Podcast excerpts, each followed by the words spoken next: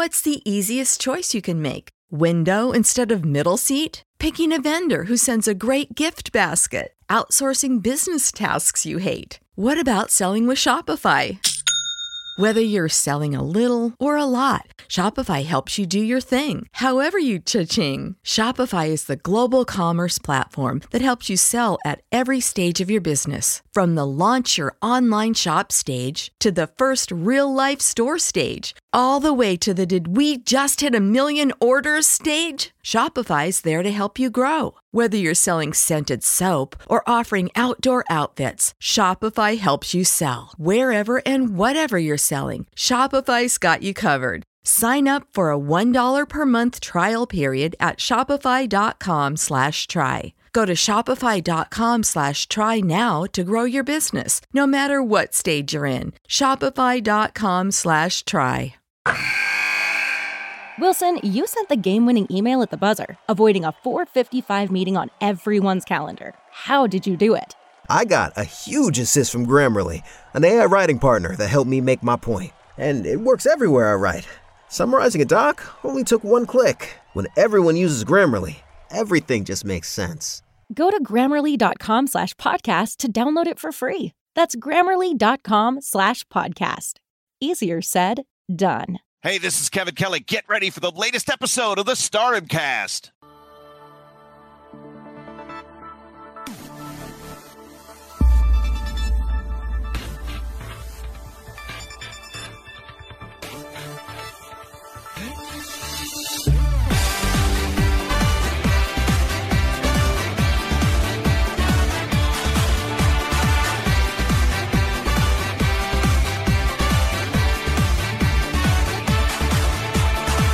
Hello, guys, and welcome to the Stardom Cast, your weekly audio source of all things World Wonder Ring Stardom. I'm your host, Rob Goodwin, and I am joined by Matt Turner. Matt Turner, on the eve of possibly the busiest session of podcasting we're going to do, how on earth are you?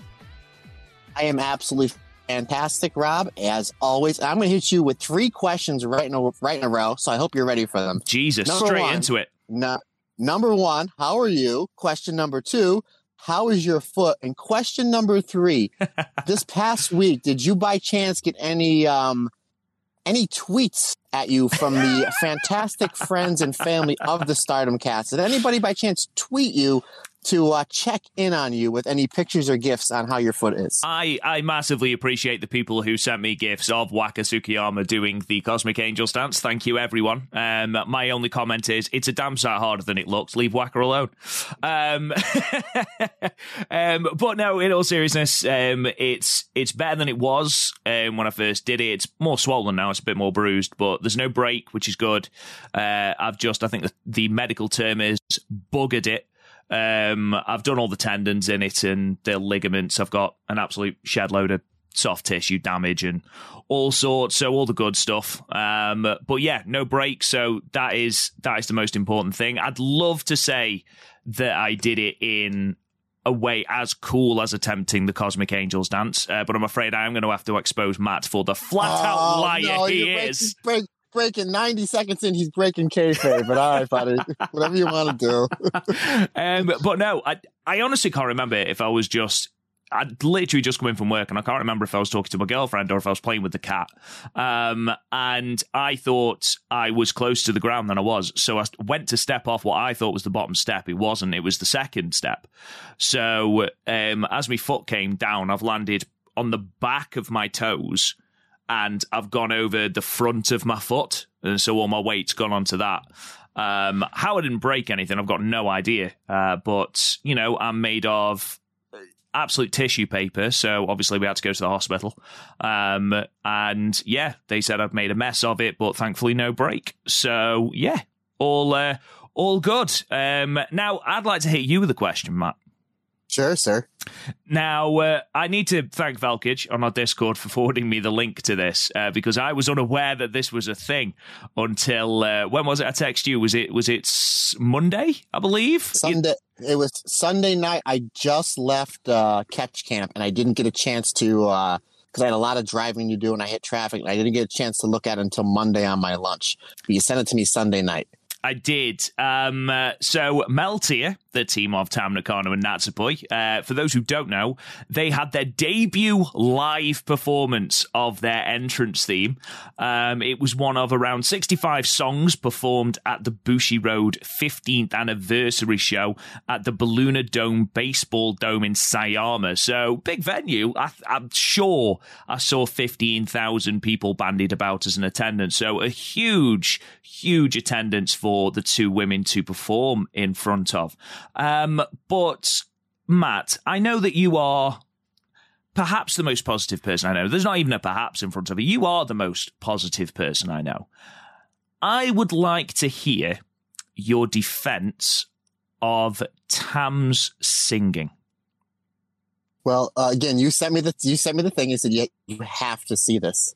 So I watched it and I I said, okay, obviously, if you listen to this podcast, I'm not a fan of. I'm not gonna say I'm not a fan. I'm more of a. Uh, it's obviously their entrance theme is more pop, pop type music. I'm more of a Ramon heavy metal guy, so I knew I was gonna have to grade this on a curve, and I figured that's fair. We'll grade it on a curve. You know, Matt's kind of a heavy metal guy, so I graded on a small curve. And um, and my, you know, if you want my review, my opinion on this, grade it on just a small curve. Uh, Meltear's performance was the greatest live uh, performance since Queen at Live Aid in Wembley Stadium. And me, so again, that's just grading on a slight curve. Maybe Slight slightly better. Uh, maybe, maybe slightly better just based on the curve. I don't know. And then I actually text you exactly what I said just to get a rise out of you. And then you said, you mean you were going back and forth. And I said something like, oh, who are you kidding? When they tour at the, when the Meltear World Tour tours at the O2 Arena, you're going to be there in the front row crying with your Meltear towel. And you said, mate, O2 Arena, more like Wembley Stadium. Absolutely. And I go, there it is. There it is. There it is. Just like Queen at Wembley Stadium and the British Bulldog versus Bret Hart at Wembley Stadium. Tam Nakano and Natsupoi will be, you know, immortalized in that uh, legendary venue over there in your home country. So Only the greatest musical artists perform at Wembley Stadium, and I feel like it would be a mistake not to include Natsupoi and Tam in that bracket, along with the likes of Queen, Foo Fighters, Muse, and a whole litany of other people who've played Wembley Stadium. Um, it, it, it's not my thing. I will just say, I know that um, a couple of people have said, "Why, why?" Why don't you like it? I don't. I think the entrance is great from a visual standpoint. It's just, it's like Matt. It's just, it's not my thing. Um, I will say now, because I am not as positive as Matt. I thought Natsupoi did a really good job. I thought the show was really good, but bless her heart, Tam is she's certainly better at the lip syncing than she is at the whole live singing. Um, I I I think she bless her she tried to hit every single note and probably hit about 30%. There's a famous sketch in Britain from uh, a comedy duo called Morecambe and Wise. Um, and I believe the, the quote is, I am hitting all the right notes, just not necessarily in the right order. And I think how that, dare you? I think that probably suit um, sort of. I think that's Tam's performance in a nutshell. However, like I know that they want to do more things like this. I know that they want to do performances, and I know they're on about doing more live performances of the song, and perhaps even doing more afterwards. Um, but yeah, what a what a rub for them. I thought uh, thought it was great. Aside from obviously a couple of the notes, but uh, yeah, I thought excellent, well done, um, Matt. Well, hold on. Let me, let me, I know we got a lot to talk about. So let me just tail end this on the Meltear thing. Please do. Rob, have you, have, have you ever seen Bill and Ted's Excellent Adventure? Uh, I'll be honest, I've seen it twice, and both of those times I was trolleyed out of my tree, so I can't remember. I can't remember a thing Okay. about it. So basi- basically, the long and the short of the movie is basically Bill and Ted. They're uh, they're high school seniors and they're trying to graduate high school. They want to create this band called Wild Stallions. So what winds up happening is there's a time traveler by the name of Rufus, played by the legendary George Carlin, that needs to make sure that these two kids graduate high school so the band Wild Stallions will exist. At the end of the movie, they ask him, they say, Rufus, how come like you're so hell bent on this band forming? He said because in the future, Wild Stallions music will solve world peace. It will end world hunger. It will align all the planets. And it's the reason why the sun comes up. I firmly believe that Meltear's music will be on the same part that Rufus, aka George Carlin, said about Wild Stallions music, and that's that's that's my stance. And damn it, I'm sticking to it. sticking, sticking to it. I do wonder at what point Natsupoi will break away from Tam Oh and create her own yeah. solo career. Okay, Beyonce. yeah, I do wonder who's going to be the Yoko Ono in their Beatles. Um, wow, we're all over the place. absolutely. So stardom. So stardom. why, why talk about stardom when we can talk about Meltear taking the musical world by storm? Um, The Meltear, the Meltear cast. I think the rebrand is all but complete. Um, Matt, what is coming up Yes. on Patreon this week? On the Patreon for the watch along. We just uh, this past week we uh, did the watch along to the 2021 Goddess of Stardom uh, finals between FWC and uh, Momo Watanabe and Izumi. This uh, this Monday coming up, uh, our watch along will be because I can't get enough of Momo and Hazuki. Will be Hazuki challenging Momo Watanabe for the Wonder of Stardom, the AKA the uh, the white belt back in 2018. So that's what's uh, that's what happened this past week, and that's what's coming up this week for the white belt tier Patreon members. Uh, as of this listening, the Hazuki high speed run, uh, run will should be up in your feeds, and then at the end of this month, the Kagetsu red belt reign should be up in your feeds. And I know I actually texted Rob uh, last night after I watched Kagetsu, uh, the base of the first match where she beats Toni Storm for the red belt. And I know it's a match you said you never watched. I never watched until I saw it last night. Completely blown away. It's probably the best Toni Storm match I've ever seen that didn't have somebody by the name of Io Shirai in it. And probably the best Kagetsu match I've ever seen that didn't have anybody by the name of uh, Mayu or Arisa Hoshiki in it. So, uh, I mean, that, and that was basically the first match I watched. Well, it has to be the first match I watched, but I was completely uh, blown away by what I saw. And I'm really looking forward to digging into the rest, rest of uh, Kagetsu's red belt reign. Um, also, my friend, I have been teasing and talking about what we were going to do, what the Stardom cast is going to do for our fantastic Patreon listeners for the month of December. Now, if you know anything about me, I'm a huge fan of Christmas. I love the Christmas season. I basically turn into Clark Griswold. Give me all the Christmas music. Give me those terrible Lifetime and Hallmark movies. I, you know, give me Charlie Brown. I'm all about Christmas. So I, I'm, I'm much of a giver. So I want to give the our Patreon listeners, Rob, something very special for December. So here it is, folks. Drum roll, pre- please. Here's what we're doing on the Patreon. We're going to be doing a theme. The theme will be. Are you ready for it, Rob? Are you ready for it? Cannot wait. It is a Merry Mayu Christmas. For all of December, very much like in April, we did Insane April, we're going to be doing a Mayu Iwatani theme for uh, the month of December. So for the, I'm going to go over the tiers. So if you are a Patreon member, great. If you're thinking about becoming a Patreon, the month of December is definitely the month to do it. So for the $1 tier uh, members, we're going to be doing a, uh complete career retrospective of Mayu Iwatani. Um, and by we, I mean, Rob, I'm going to have a special guest.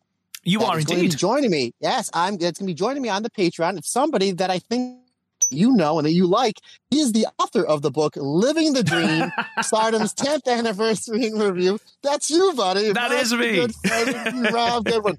So uh, yeah, when I wanted to, this is that's just this is just for the if, if you're just a one dollar tier member, you, you get the uh, you're going to get this career retrospective of Mayu, and of course I and again Rob, thank you so much for agreeing to do this with me. I would not uh, want to do it with anybody else. Obviously, you're the biggest Stardom fan I know, and you're the biggest Mayu fan I know. So I think that uh, I, this will be a, an absolute treat uh, for me and you to just basically jot down some notes. And once we start recording, we don't know if we're going to go an hour. We don't know if we're going to go two, two and a half. Basically, we're going to go until we uh, really, you know, till we think that we've, uh, you know, hit a home run on that podcast. So I'm excited for that. Now, obviously, the $3 tier for the month of November, uh, as always, you get to vote. Uh, I'll be putting this up on the uh, the Twitter probably sometime this weekend. So your four options, and again, the top two get picked. The four options are uh, Mayu's 2018 five star run, Mayu's 2016 Cinderella run, Mayu and ROH, and a Thunder Rock, a Thunder Rock review. Thunder Rock, obviously being Mayu and Io Shirai. Now, I get tweets and uh, DMs all the time to do something on Thunder Rock. The only problem is between uh, they it's it's tough to find all their matches between the lack of the stuff that's on the website from 2011 to 2016 and even with the uh, litany of DVDs I have with Io and Mayu it's real it's tough to find everything there so basically my disposal ever please you know see the three dollar tier you get your choice there and you get the career retrospective. Now the full Megillah for five dollars the best deal in the business.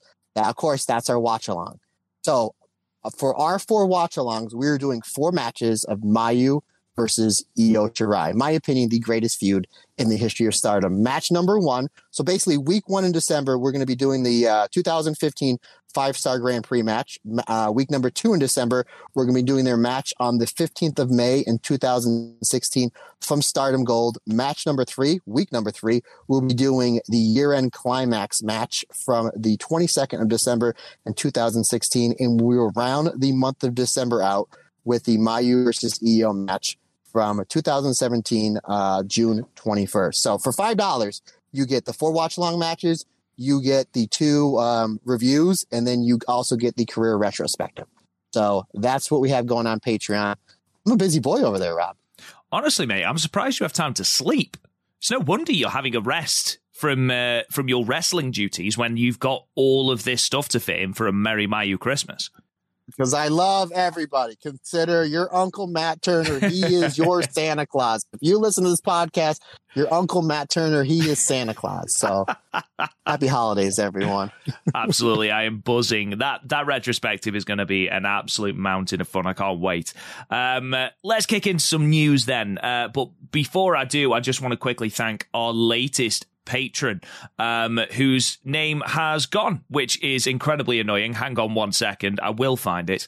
Um, I did have it on. man, congratulations, Leroy Bryce. Thank you very much, Leroy. Um, we really appreciate your support. Thank you, and thank you to everyone that has subscribed to our Patreon, irrelevant of what band or membership bracket that is in. We really, really, really do appreciate it. Um, kicking into the news, then the card for for uh, Stardom in Showcase Volume 3 has been announced, and there was a further announcement this morning, which we'll get into in a moment. So, your card for Stardom in Showcase is as follows. Um, the Neo Stardom Army versus Donna Del Mondo, which is the match we uh, we told you about a couple of weeks ago in a six person tag. Nene Takahashi and you and Tropical Passion Mask versus Julia May Sakurai and Thekla. It doesn't say anything there about a coffin match, so, you know, fingers crossed, we live in hope. Um, we have got. a judo jacket rules six woman tag match um, with Utami and Hina and Marai taking on Maika, Mayu Iwatani, and Hanan. So some interesting teams there. Um, we have got a Falls Count Anywhere four-way battle between Azumi, Koguma, Starlight Kid, and Ramka Chow, which is going to be sensational. Um, we have got a special tag match with the return of Natsu Sumire. Um, so she's teaming with Hazuki, taking on the Oedo Tai team of Natsu Tora and Saki Kashima after Tora and Saki wrecked Natsu's bar. Um, and then we have got a hardcore rules six woman tag, and that's going to be uh, between the prominence team of Risa Sera, Suzu Suzuki, and Kurumi Hiiragi. I think. I think that's how you say it. Against Tam Nakano and Natsupoi and a mystery teammate. Um, and this is all to do with being able to perform their uh, their song live. Um, this morning, and I don't know if you've seen this, Matt. Um, this has been announced that their mystery opponent, their mystery teammate, sorry, I should say, is none other than the returning Unagi Sayaka, who has almost single handedly been lighting up the internet with her her journeys and her live streams. Um, she's been doing a lot of good work, and she will be at Stardom in Showcase uh, in Kawasaki on the 26th of November, teaming back with Cosmic Angels. Matt, it's nice to see Unagi again. Am I the only one? As soon as I saw that, I was like, my first reaction was cool. And then after that, I'm like, yeah, she's definitely turning on Tam and Natsupoi. Is that just me? Like, do you, do you have that buzz as well? Do you think she's turning or you think she's going to straight up just team with them? Well, I don't, this doesn't signal the complete return of Unagi. She's still got a lot of commitments in other promotions, and she's gone on record as to say she's been able to do things with the time, um, where she's been able to do things like I think I read on Twitter that she'd been camping for a couple of days that she wouldn't have been able to do if she wasn't in Stardom. So she seems to be enjoying whatever it is she's doing, this freelance work. Um, and she has been announced for a title tournament, which I'm going to talk about in a minute. I think if it was a case of her coming back full time, I could potentially see a turn. Um, but I don't know. It would be interesting, certainly. Um, and I think, you know, Unagi being sort of the lone eel um, would be a good storyline. But again, depends how many dates Stardom um, Unagi actually does with Stardom, because at the moment we're not entirely sure. Yeah, that would set up a lot of stuff because then you'd have all the singles matches. Then when Mina comes back, um, you know, a Mina Unagi match at like, you know, either Big Korakuen Hall show or maybe in the middle of like a jam packed pay per view. So, yeah, that's li- uh, immediately what I thought. But yeah, who knows? But good on Unagi. Really, like, yeah, exactly. Just really lighting up the uh, the internet with all of her uh, trips and tropes and, uh, you know, getting that match at Sendai Girls by basically going into the, dojo that we talked about a couple weeks ago. Hilarious. Yeah. Um, I think the biggest face on Unagi's streams is the cat, who, bless it, is is forced to do the most the most incredible dance routines, uh, and it just it sits there, the most docile thing in the world. Um, it it does make me laugh how much it looks like just this is my life. Just bless him. Um, speaking of Unagi Sayaka, um, at Mr. Mid South 1984 um, says that the lineup for the 3AW title tournament for Marvelous on December the 4th at Korakuen has been announced. Um, this obviously comes after Takumi Iroha had to vacate the title due to injury. Um, they are 10 minute time limit matches, with the final being a 30 minute time limit, um, and a draw will result in both women being eliminated. It's a 10 woman bracket, um, and we have got the likes of Rin Kadokura in the bracket. We have got uh, Mia Momono, we've got Ai Hassan, we've got Yuna Manas, and in the middle of that bracket, taking on Tomoko Watanabe, is Unagi Sayaka. So uh, it'll be interesting. I don't think she's going to win the 3AW title, um, which is Marvelous's top title. Um, I'd be very surprised if she wins it, but considering her merch is doing very well at shows that she turns up on, I wouldn't be surprised to see her have a good run in this tournament, maybe to the final, Matt. Yeah, it's a possibility. It's a possibility. Uh, I would, if I if they were to ask me who my vote would be, uh, I would say Rin Kadokura. I don't. I. I mean, I only, only know a handful of the names in that tournament, but I'm a big fan of her from the work that I saw her do um, this this this past year, uh, 2021 in Stardom. So that would be my uh, who I'd put my money on, and by my my money I mean all of maybe like fifty cents American. uh, Rin Kadokura, of course, who recently got married, so uh, congratulations to oh, Rin. Congratulations, um, yes. which I believe was to um, oh my god, her name is completely completely. I'll find it in a minute. It's to um, the son of Nagao Chigusa Nagao. That's the one. Um, so, yeah, congratulations to Rin. And finally, I thought this was a little bit interesting for you, Matt. Uh, the Stardom in Tokyo Comic Con 2022. So, on November 25th, which is a Friday, um, there is going to be a Tokyo Comic Con, and Stardom will be present. The six woman tag team match has been announced. It is going to be Utami Hayashishita and Azumi and Lady C of Queen's Quest taking on the Stars team of Koguma, Hazuki, and Saya Iida. Um, uh, just think, Matt, if it had been New York, you'd have been there. Absolutely. Obviously, I, I go to New York Comic Con every year. And uh, about a month or two before my New York Comic Con trip, I actually wrestled at the Pocono Comic Con, which was absolutely probably in 20 years of independent wrestling, the second craziest thing I think I've ever been a part of. The CZW Ring of Honor crazy brawl uh, inside and outside of the ECW arena. That would that uh, definitely always takes the cake for me. But uh, yeah, I saw that. I saw that they're wrestling at a Comic Con. So um, hey, the doors are uh, the, the the the international doors are opening up. So ReedPop, listen up. Stardom's a big thing. Let's get uh, Stardom over over here next year for the 2023 New York Comic Con. Imagine, imagine the scenes. Oh, oh my goodness! People cosplaying as the Cosmic Angels doing the dance. And then Rob will be like, "That's not." I'll take a photo. I'll take a video. Of Rob.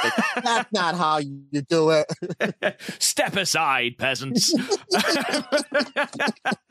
and I just break out the really wooden Waka Tsukiyama moves. oh my um, goodness. A little bit of uh, personal news from me. Um, in 2023, it's going to be a pretty busy year for myself. Um, I released a book on the 31st of July this year. Um, I've decided to undertake the Leviathan like uh, task of reviewing all of the Monday Night Wars. So every Monday Night Raw, every Monday Nitro, and all of the pay per views. Um, the 1995 book, um, A Declaration of War, that uh, dropped on the 31st of July, and obviously it's Christmas coming up. Please treat yourselves. You can find it on Amazon. Um, but the 1996 version uh, will be out in December of 2023. Um, depending on how big it is, it may or may not be split into two parts because obviously Nitro goes to two hours. Um, partway through the year. So that will be dropping. It's got a tentative release date of December 2023. But that isn't all because I, you know, who needs sleep? Am I right? Um, in July of 2023, I'm going to be releasing two different books. Um, I'm going to be releasing Building Blocks, which is 100 of wrestling's greatest matches. I'm not going to be ranking these matches because that will be folly. It's all subjective. It's um, 100 wrestling matches that I think are just incredible, spanning WWE, WCW, Stardom, New Japan, uh, Dragon Gate, all the way through from I think the earliest match I reviewed is 1985, all the way through to uh, to 2022. So that's going to be um, illustrated by Matt Charlton of Shining Wizard Designs, who did the fantastic artwork in my first Stardom book. And I say first because I am going to be releasing a follow up to Living the Dream, which is going to be called Chasing the Dream, and that is going to be 50 of Stardom's greatest matches. Um, so, yeah, a busy time for me. Those two um, greatest matches books, hopefully, a very tentative release date of July 2023. Um, and my 1996 complete Monday Night Wars. I'm currently in April, um, so fingers crossed that's going to be released in December of next year. Um, and then just another note on top of that. If you don't see the website updating, that's fine. Um, the amount of traffic crashed our page uh, because it's, it's only because it's a free website that I'm using. Um, and basically, there's a certain amount of traffic before I have to start paying for the website.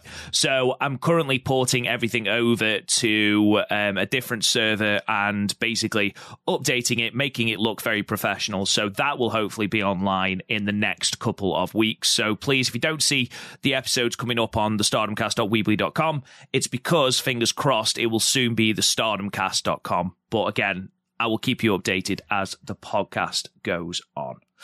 Um, Question, sir, about, about your book, if you do not mind. Okay, now, um, first of all, thank you for for sending me the image. I saw the uh, the covers for these two books. And I won't spoil what they are, but they absolutely fantastic, and I'm super excited to uh, to read more of your material. Again, I just don't plug this because Rob is my friend. I thoroughly enjoy, obviously, the Stardom book, and I do have the '95 Monday Night Wars book.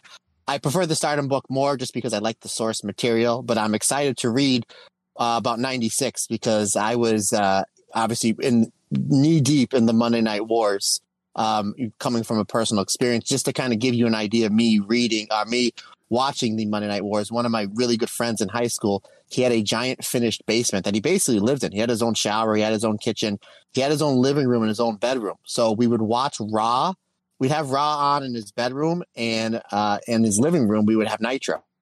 So we would go back and forth. So 96 is when I really started getting into WCW because of the whole NWO thing. So one, I'm really uh, excited to, uh, to read the book, you know, about 96 because that's when things really, really heat up between uh, WWF and um, WCW. But now your top 50 matches for Stardom is that going to be ranked like uh, 50 to 1 or just what you think is your top 50 matches in no order um i'll be perfectly honest it I'm not sure whether it will be ranked, um, simply because it's a subjective list. You know, trying to Absolutely. rank, rank Mhm. them as the greatest matches would be uh, would be, I think, a little bit uh, a little bit of a a fruitless endeavor. But um, I can certainly I can certainly rank them if this is going where I think it's going. Well, th- well, there's that. There, there's, and obviously, me and you text back and forth about this. So, question number two is like, when's the cutoff date for for your ranking? Obviously, you'll start from 2011, but Mhm. are you going to end with this year? For example, like if you're already writing them down and say Julia and Shuri have this banger of a five, five and a half star match uh, at Dream Queendom, are you going to be like, no, I can't include it because I cut it off? Like, when? What is your cutoff date for this? Because and the reason why I'm asking Rob I mean Rob text back and forth is obviously if you know if you listen to this podcast, first of all, we thank you. Second of all, me and Rob agree on quite a lot without discussing it. So as soon as you told me you were doing your top 50 matches, I'm like, when I have time and I figure out the time frame of this, I want to write down my top 50 starter matches just to see how many we have like. So that was my next question. When is the uh, the cutoff date for your top 50 matches? So at the moment, um, obviously, I've left quite a few spaces um, for this this very reason, and I've uh, reached out to a couple of people just to basically say, are there any that I'm missing from Stardom's, you know, back catalogue that I have, you know, obviously I haven't watched every Stardom match, um, but I'd say the cutoff is probably going to be the end of December. Okay. So Dream Queendom will be included. And Dream this Queen will be included, yes. and these phenomenal pay-per-views that we have, we're going to review. Cheap plug for a podcast you're already listening to, but uh, for these, these- we have some phenomenal matches coming up, uh, you know, th- th- th- this weekend. So, okay, just so I have an idea. So that's probably what I'll do is on my lengthy Christmas break, um, because I don't take time off, so I have to use all my days up at the end of the year. I will probably jot down on my top 50 matches, and um, I obviously won't tell you until I read the book because I like to be surprised because I'm really curious just to see how many of the 50 matches me and you, uh, you uh, agree on. it I am quite excited to see that. To be fair, I think it'll be. Uh, I think it'll be interesting. Maybe we'll make a podcast out of it. Who knows? Sure, why not? um, let's move on to the two shows that we are going to review for today. Then night four and night five of the Goddesses of Stardom Tag League. Um, I just want to quickly a little programming note. Night six from um, the Sendai Industrial. Uh, sorry, the Sendai Industry Exhibition Hall um, show from the 13th of November. It wasn't up in its entirety when we started recording or when we were going to record. So we will add that to our Gold Rush show next week. So we'll have a run through of that show uh, next week. But I will say it was a sellout of 508 people. So well done, Stardom. Um, so night four then of the Goddesses of Stardom Tag League, Sunday the 6th of November 2022 in Messe Wing Mie, Tsu City in the Mie Prefecture in front of 312 people. What I'll do is I will go through these opening matches, um, and before I get into the Goddess of Stardom Tag League matches, Matt, I'll ask if you want to discuss anything from them. Um, so match one was a four-way match. Saki Kashima defeated Waka Tsukiyama, Saya Kamitani, and Miyu Amasaki, pinning Waka with the double arm facebuster in five minutes and 32 seconds. Uh, match two was a tag team match with the Black Desire team defeating the Stars team of Mayu Iwatani and Saya Iida. Uh, Momo Watanabe getting the pinfall over Saya Iida with the Hitodenashi driver in 7 minutes and 26 seconds. And then match three saw a three way tag team match. The Queen's Quest team of Utami Hayashi and Azumi, the New Eras team of Mariah Namisori, and Mai Himi ending in a 15 minute time limit draw. So before we go into the Goddess of Stardom Tag League tournament, Matt, what about those three matches, if anything, would you like to talk about? Um, we just buzzed by real quick the second match with Mayu, Saida, Momo Watanabe, and Starlight Kid. Obviously, Mayu has great chemistry with Momo and Starlight Kid. But damn, Saida, seems like every time I watch her, she just keeps getting better and better. And I think, and you talked about a couple times here on the podcast, that a kind with a stacked singles roster, maybe Saida's place going into 2023 is a tag team and with uh with Hanan for Wingor. But I just thought I just kind of just want to give two thumbs up to Saida for her performance in that match. And I'm just curious on what your rating was for the first match. And that was three and a half.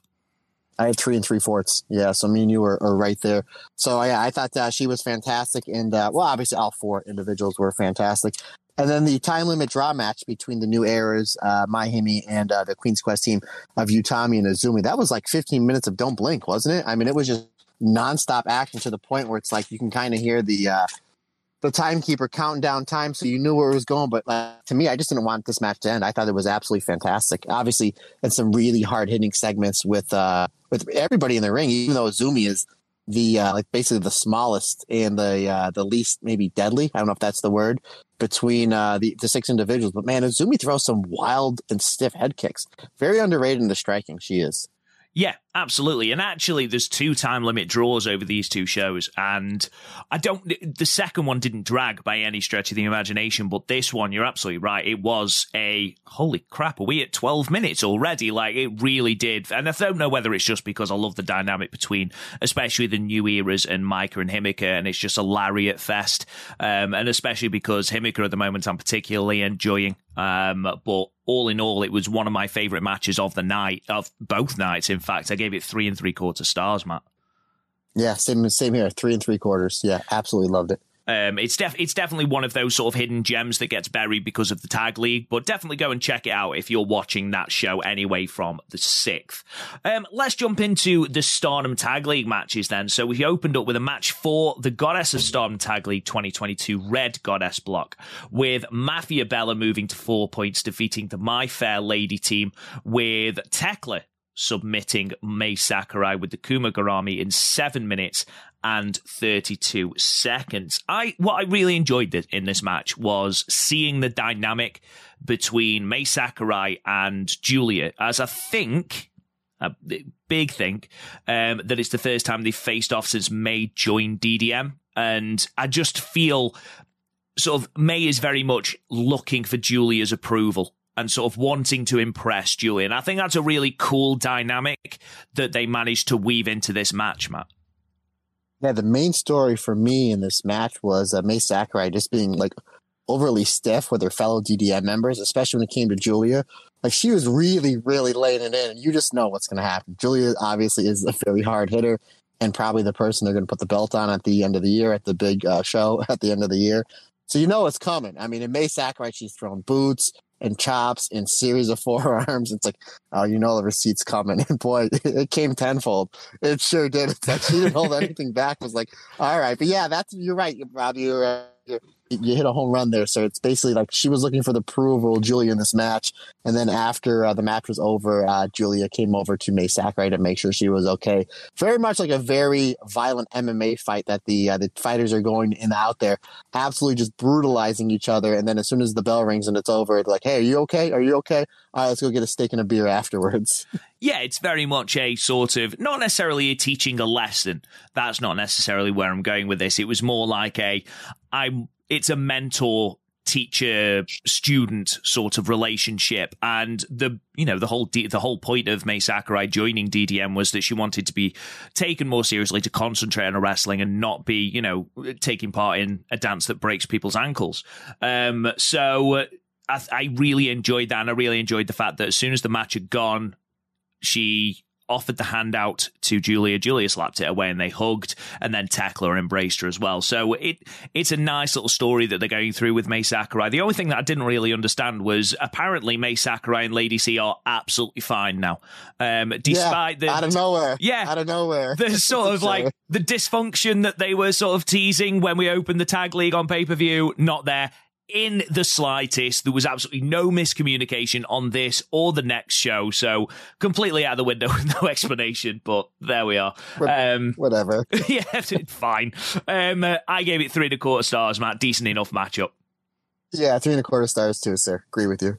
Um, we move on then to uh, Goddess of Stardom Tag League 2022 Blue Goddess block match with BMI 2000 moving to four points, defeating the reigning uh, Tag League champions FWC also with four points, with uh, Natsuko pinning Koguma with the Swanton Bomb in seven minutes and three seconds. I enjoyed this match so much more than I thought I was going to, and I was a massive fan of seeing Hazuki not engaging at all. Like she didn't pander to the crowd after her name was read out because she's staring daggers at Tora. I mean, obviously there's a lot of history between the two. They were both part of Oedo Tai together.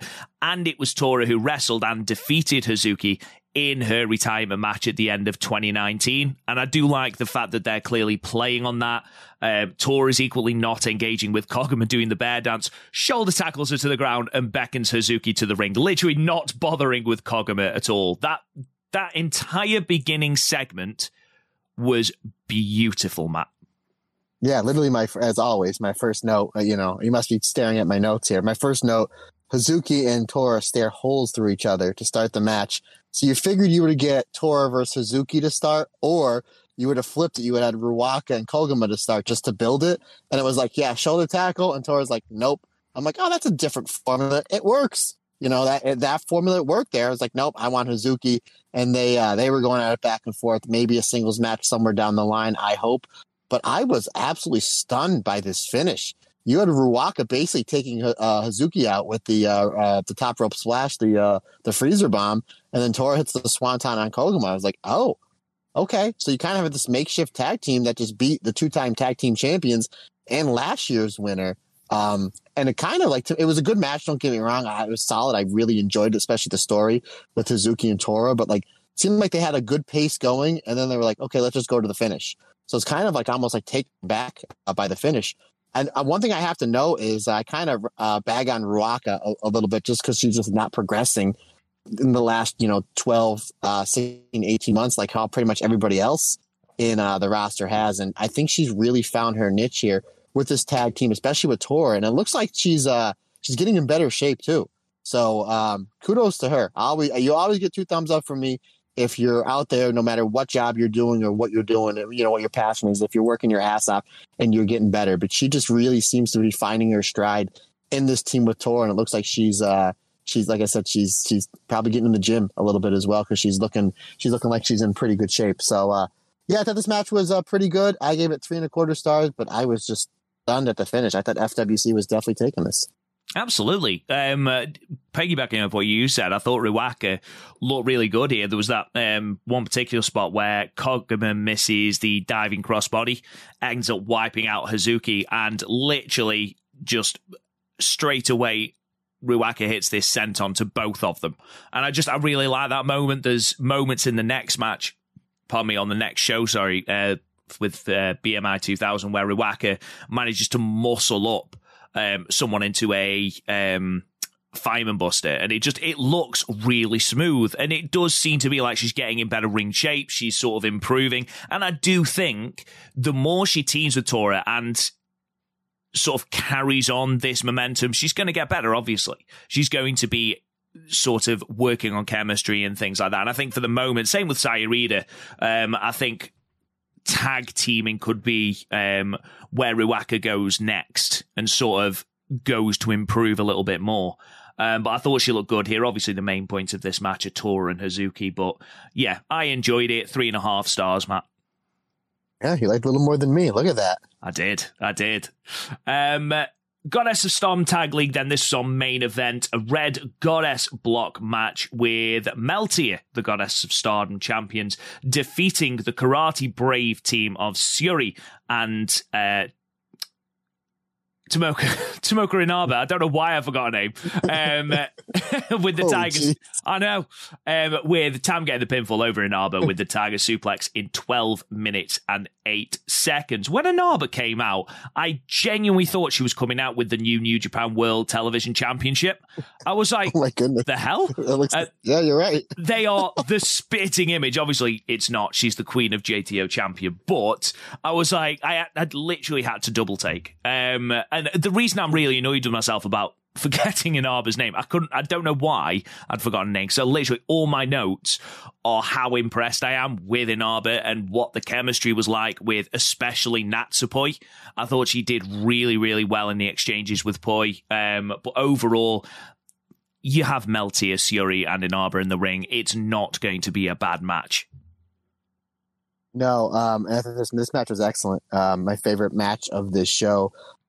I thought, yeah, uh, Naba, she looked really good with the technical wrestling stuff, and that's the point in the beginning. And then as it was ramping up, it got to the more strike heavy stuff with her and uh, and Tam. So you get that you basically saw two different, really three different sides of her. You got to see her technical wrestling with Natsupoi, the striking stuff with Tam, and I think her and Sherry, who basically are kind of like a makeshift team going into this tournament. You know, she basically joins uh, God's Eye, and then you're like, well, maybe that's Sherry's going to be Sherry's partner for the tournament. And this is only, I think, like their third match. I'm just thoroughly impressed by what I've seen by by by the uh, the uh, these two as a tag team. And obviously, me being a tag team wrestler, and I'm just a huge fan of really really good tag teams. If Syuri drops the belt at the end of this year, I would love to see her and Inaba be like a normal, you know, teaming up quite a bit on the show. So I would love to see like maybe a tag title match. You know, this you play this one back, or you know, or, or them versus the New Eras, or them versus uh, Black Desire, or the you know playing back off the draw from night one, or them versus Miami. There's so many kind of dream matches that you can have with Syuri and Inaba after uh, Syuri drops the belt at the end of this year to just to you know keep her busy and keep her at the top of the card. But what they're doing at Karate Brave, just three matches in, I'm just completely blown away just by how good their chemistry is, their timing is and their ring positioning as a tag team. Because it all it takes is just a half a step off or a half a second off or a half of, you know, blink off and it can kind of throw things off just a little bit. And I thought they've been super solid in all three of their matches. Um, if I can just gonna be a little bit nitpicky, uh, we've seen um, uh, Tam win a lot of matches with the Violet Screwdriver uh, uh at the end of this year.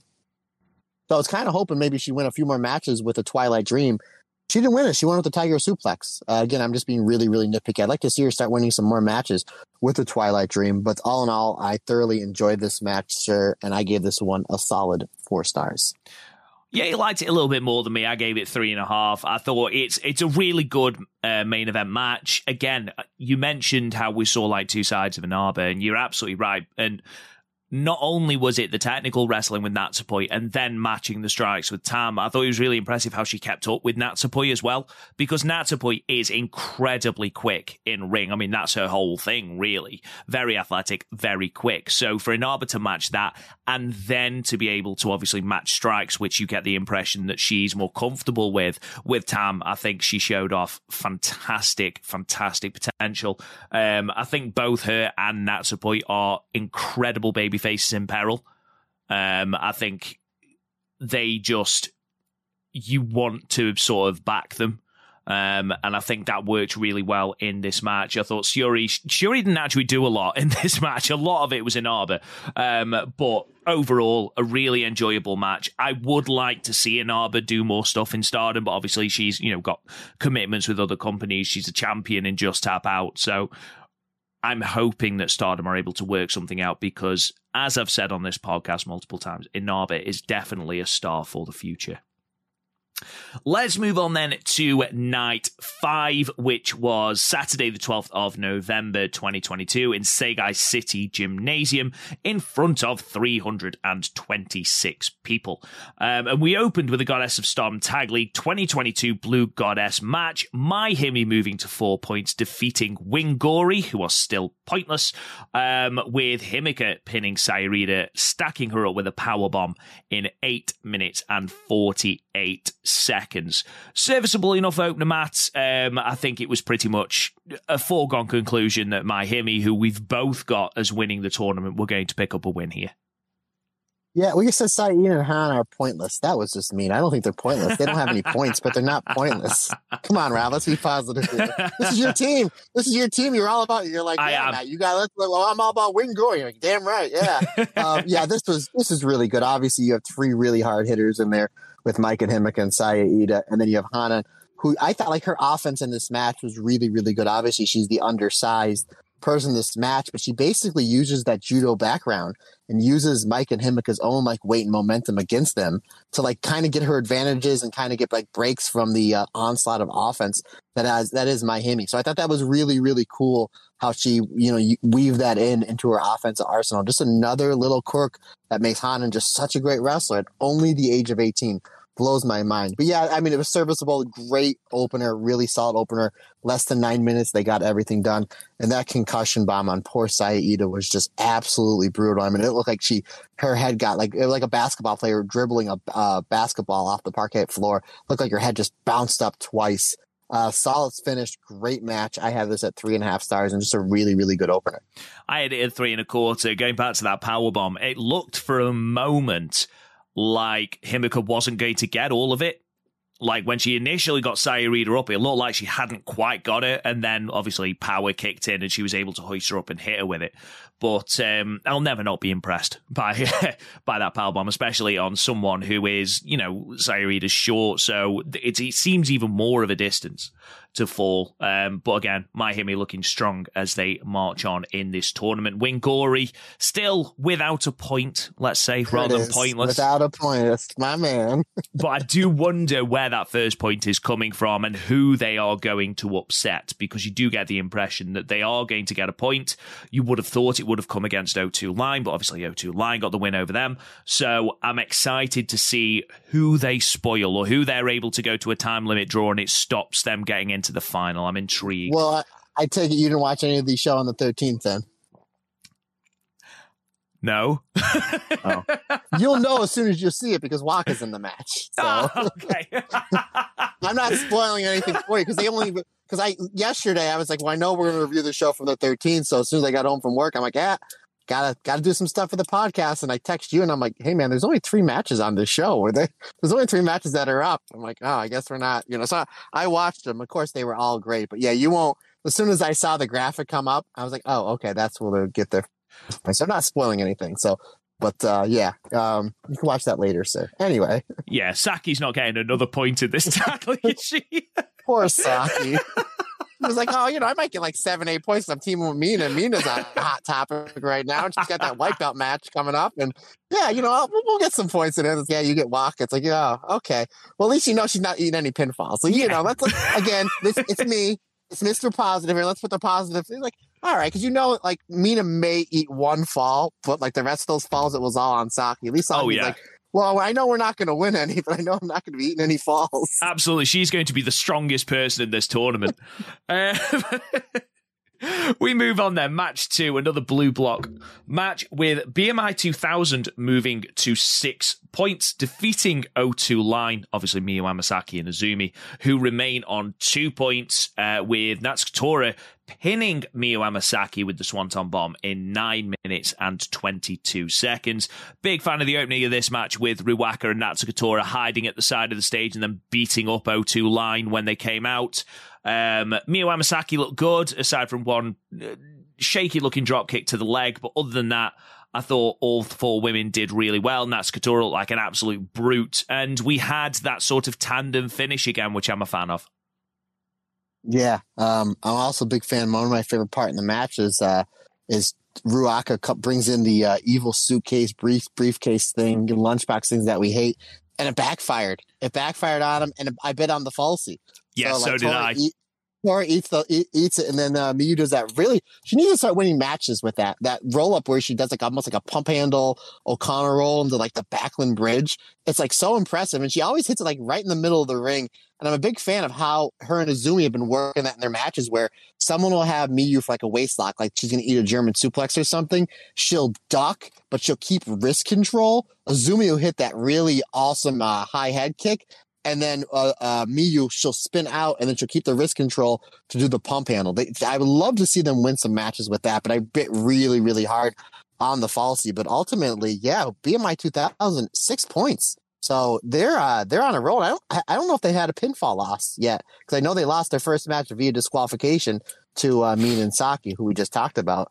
But I don't know if they've been pinned at all in this tournament. Uh, no, not as of yet. They're on a uh, three match, four match if you include uh, the 13th. No spoilers. Um, but yeah, I do wonder if they will start losing points. I don't see them making the final, especially when you consider who they've got left in that tag league. Um, in their block, they've still got Maika and Himeka left, um, and I've, they've still got the new eras as well. So they've still got the two strongest teams.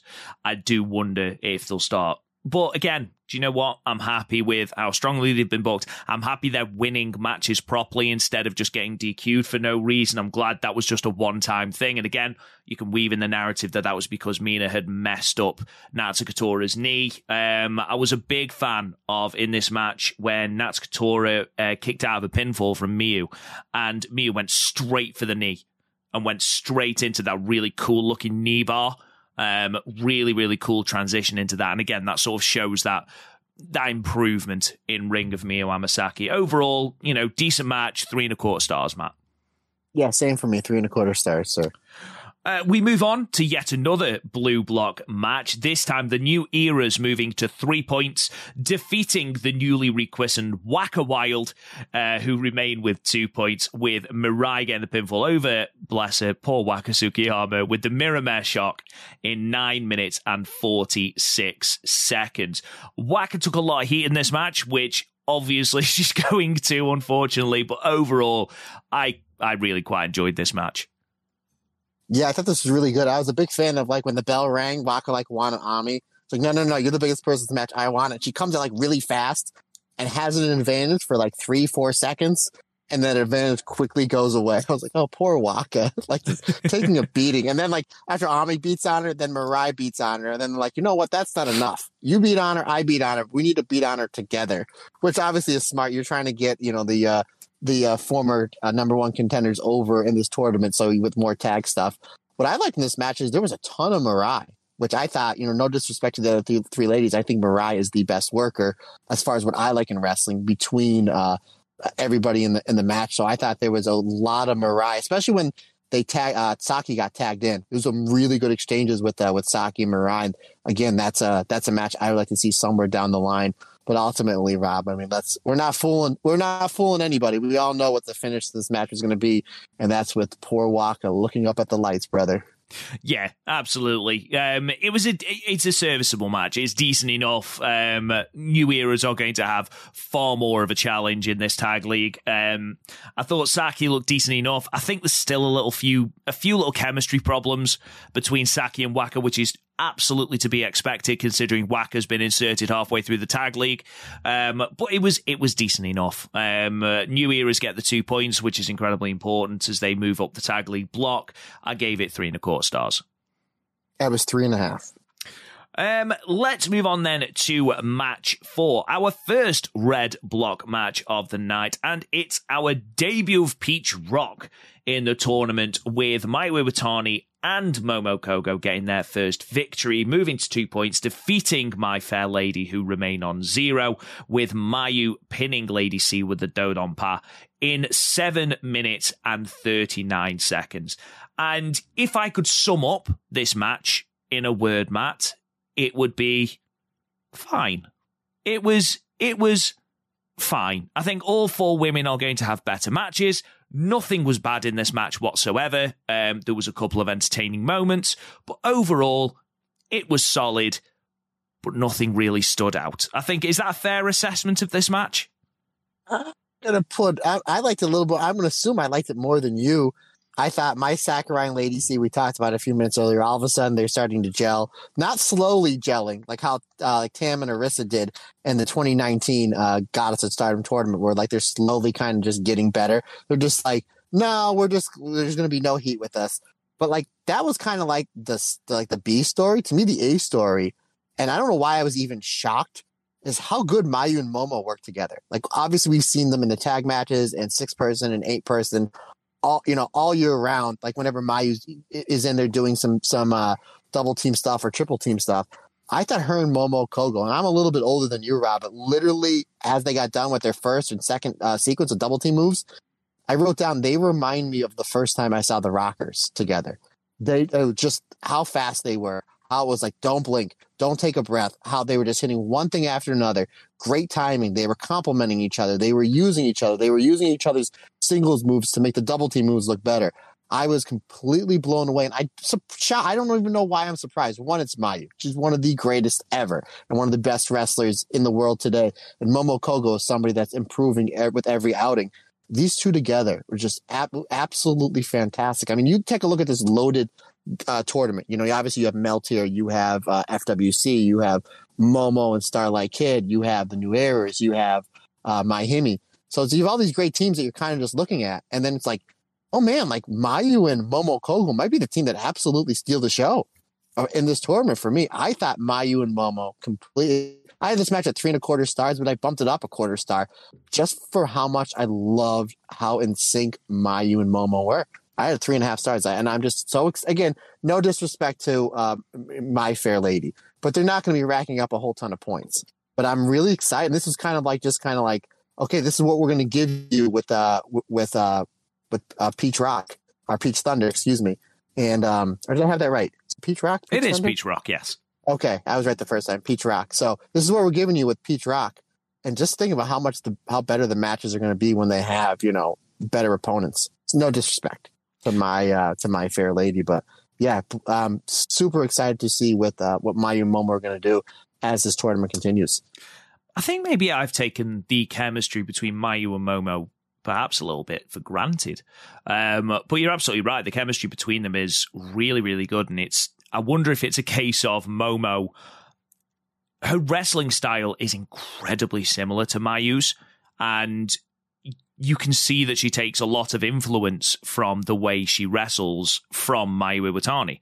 And I do wonder if that's why they've got such a good chemistry because they are so similar. But you're absolutely right. I think, especially as this is their first match in the tag league, they've still got, I think, 65 matches to go. I believe there's six in a block. Um, so, you know, I imagine we're going to see better matches and, you know, even better chemistry. Um, I'm really looking forward to seeing them versus uh, Mafia Bella. That's going to be a really, really good match. Um, I gave it three stars. Again, it was it was fine. Um, but you know, perhaps it needs another watch from me. And Peach Thunder is the name of Momo Watanabe's nuclear finish, so I got that confused because there's another Momo in the match. There Folks, you go. That's what happens when you get hit in the head as many times as I do. all jumbled up in there. um, match five was our only non-tag league match of the night. It was a three-way tag team match with Meltear and Karate Brave and FWC, ending in a 15-minute time limit draw. Matt, as soon as I realized that all three of these teams were actual teams in the tag league, I knew we were going to a time limit draw. Of course. of course. And you have like three of the best teams here. Yeah. I mean, obviously, Meltear is the champions. FWC, they won this tournament last year. And uh, maybe the Stardom Tag Team of the Year um, for 2020, uh, 2022. And Karate Brave again, only been teaming just for a little bit, and they're absolutely uh, overachieving in every aspect. So this was a damn good match, despite the uh, the the we we know how this was going to finish. So uh, I the one thing I thought was funny is you had the the uh, the Koguma race was like early on in the match where everybody was like chasing after her, and she was trying to get in the ring, and the biggest badass in this company, Syuri, was trying to block her from getting in the ring. So Koguma was like almost like a point guard trying to dribble in between two defenders to get to the basket. And here's Syuri, like Shaquille O'Neal, seven threes, like trying to deny her from getting back to the ring. I thought that was so hilarious. It was only for like a second or two. Like she went to the left, she went to the right, and then eventually Koguma just went all the way around to the other side of the ring. Was like, no, I'd rather run another 20 feet than have to not be stopped by Syuri. I thought that was great. Um, really solid effort between all three teams. Uh, I mean, they did a really good job highlighting the double teams between all three teams, and they they threw in a little bit of psychology. And then, of course, we saw some really, really good stuff with Hazuki and some uh, Hazuki and Tam, mm-hmm. and then some really good stuff with Hazuki and Syuri. So, uh, obviously, a Hazuki Syuri match is something that I definitely want to see somewhere down the future. Um, and uh, Natsupoi uh, did her job as per usual. We knew this was going to happen. Is what was more? All right, let me. I'm getting all over the place here. What was more telegraphed, the time limit draw, or the fact that you had all these. You know what I'm going to say? You have all these heavy hitters in this match that Natsupoi was going to get beat down, or did you just like we're going to get both of them? We're going to get a two for one deal on this one. The only way that not- this could have been worse was if they'd have put MaiHime in as well and just watched them lariat the hell out of her. Um, bless, bless Natsupoi. Whenever I see a name on the run sheet now, I just assume she's going to get the absolute bejesus beaten out of her. Um, but yeah, it was it was a good match. I preferred the 50 minute time limit draw from the previous night, but that's just personal preference. This was still a really, really, really solid match. I think I enjoy the Koguma comedy stuff when she doesn't do it every single show, and she hasn't been. So when this happened, and obviously you got Syuri trying to block her, and Koguma's dawning realization that these people are catching me, but also don't really want to get into the ring with Syuri. Um, I I did enjoy that. Um, but yeah, overall, I gave it three and three quarter stars. It was a it was a good match. It was good to see all three teams get another outing to gel even more, especially Karate Brave, who going into this the only team in that match that weren't a team prior. Um, and again, they don't seem out of place in this tag league, highlighting just how good Inaba is and how good the chemistry is between her and Syuri. What did you give it, Matt? I had a three and a half stars, so you liked a little bit more than I did. I did. So you you liked the Meltear match better than I did, folks. Maybe maybe the uh, the yin and the yang is it because I gave the live performance 19 stars, and I think you only gave it like two. So maybe that's maybe that's where we're making that up. I don't know, but uh, yes, a solid outing though. Say I'm just evening out the odds. Yeah, absolutely. Uh, our semi main then saw more red block action from the tag league with Mafia Bella moving to six points, defeating the We Love Tokyo Sports team of Fukigen Death and Saki Kashima, um, who stay on two points, with Giulia submitting Saki with the Stealth Viper in seven minutes on the nose. I so wish that Giulia hadn't won the five star because I want Mafia Bella to win this tag league. Like we talk about chemistry, and obviously I know that there's a huge history between Thekla and Giulia, but their chemistry as Mafia Bell, the fact that they come out in varying costumes and just look like utter badasses every time they go to the ring. Think about how Thekla was before the injury. Very over the top, very, you know, almost too into the matches at times. And here she's far more subdued and she looks like she would kick your ass at the drop of a hat. And I absolutely love it. I love their dynamic. I love their look. I love their chemistry. They're not winning the tag league, but that upsets me, Matt. Yeah, really, really good match. Um, I was kind of hoping that maybe would have been a little bit more of again the, the, the ultimate. You have the uh, you know the, the winner of the biggest tournament of the year in Giulia and a returning Thekla, just looking absolutely badass against the two biggest spoilers in this company with roll ups on the same team. And I thought they could have teased some roll ups a little bit more. I thought they could have teased the Kishika side, they could have teased the O'Connor roll, and they really, really didn't. This was basically they were kind of get their cheap heat in. Uh, Saki did some cool stuff. Fukigen Death did some really cool stuff. She did the the Jinsei Shinzaki Undertaker walk on all four corners, which I thought was super super impressive, especially when the fact she's in that makeup and that giant clown suit. Like I just think that's just like the most athletic thing like ever. But then like after that, it was just like Mafia Bella. I mean, I guess you're gonna get these these two over. Um, you're gonna do it this way, just Mafia Bella and just basically kicking the crap out of them. And then Giulia's like, okay, that's enough. We're we're about almost seven minutes in. We lock in the stealth viper and let's uh, let's take it home. So uh, yeah, it served its purpose. I would have liked a little bit more false finishes between the Oedo Tai team because that's kind of the bread and butter. But uh, ultimately, just Julian Thekla just kicking ass. So I said three stars. Yeah, I'm the same three stars. Um, absolutely right. Unfortunately, this was very much a sort of cookie cutter match. Um, I did. You sort of put it in a nutshell, really. We love Tokyo Sports. You expect them to beat the bigger teams with the roll ups. They are those spoilers. And at no point did I think they were winning this match. And they weren't really given an opportunity to either. Um, you usually get, you know, one big sort of biting on a kick out. But you didn't really get that here from uh, from either woman, which is a bit of a shame. But that is counteracted by the fact that it was won by with the Stealth Viper, which is horrifically underused as a finisher. Let's move on then to our main event, which was a red block match with Aphrodite moving on to four points, defeating Black Desire, who stay on one point, with Utami pinning Momo with the hijack bomb in 30 minutes and 42 seconds. First of all, Matt, are you surprised at Black Desire's slow start to the tournament, and do you still see them as challengers? Um, yeah, a little bit, a uh, little bit, but at the same time, it's like, well, who do you beat? You know, we, we were literally a week away. You know, when this match happened, a week away from these two being in two of the biggest matches of the year, in the semi-main and the main event of uh, the Gold Rush. So it's like you, you know, you kind of can't beat them there. But you figure maybe they would have picked up a win or two beforehand. But I will say this, sir, between this match and again, I know you have not watched anything from the 13th. So uh, between this match and the first three matches from the 13th, this tournament went from good, like good, really good, to very good and excellent. Because I thought this match was absolutely unbelievable.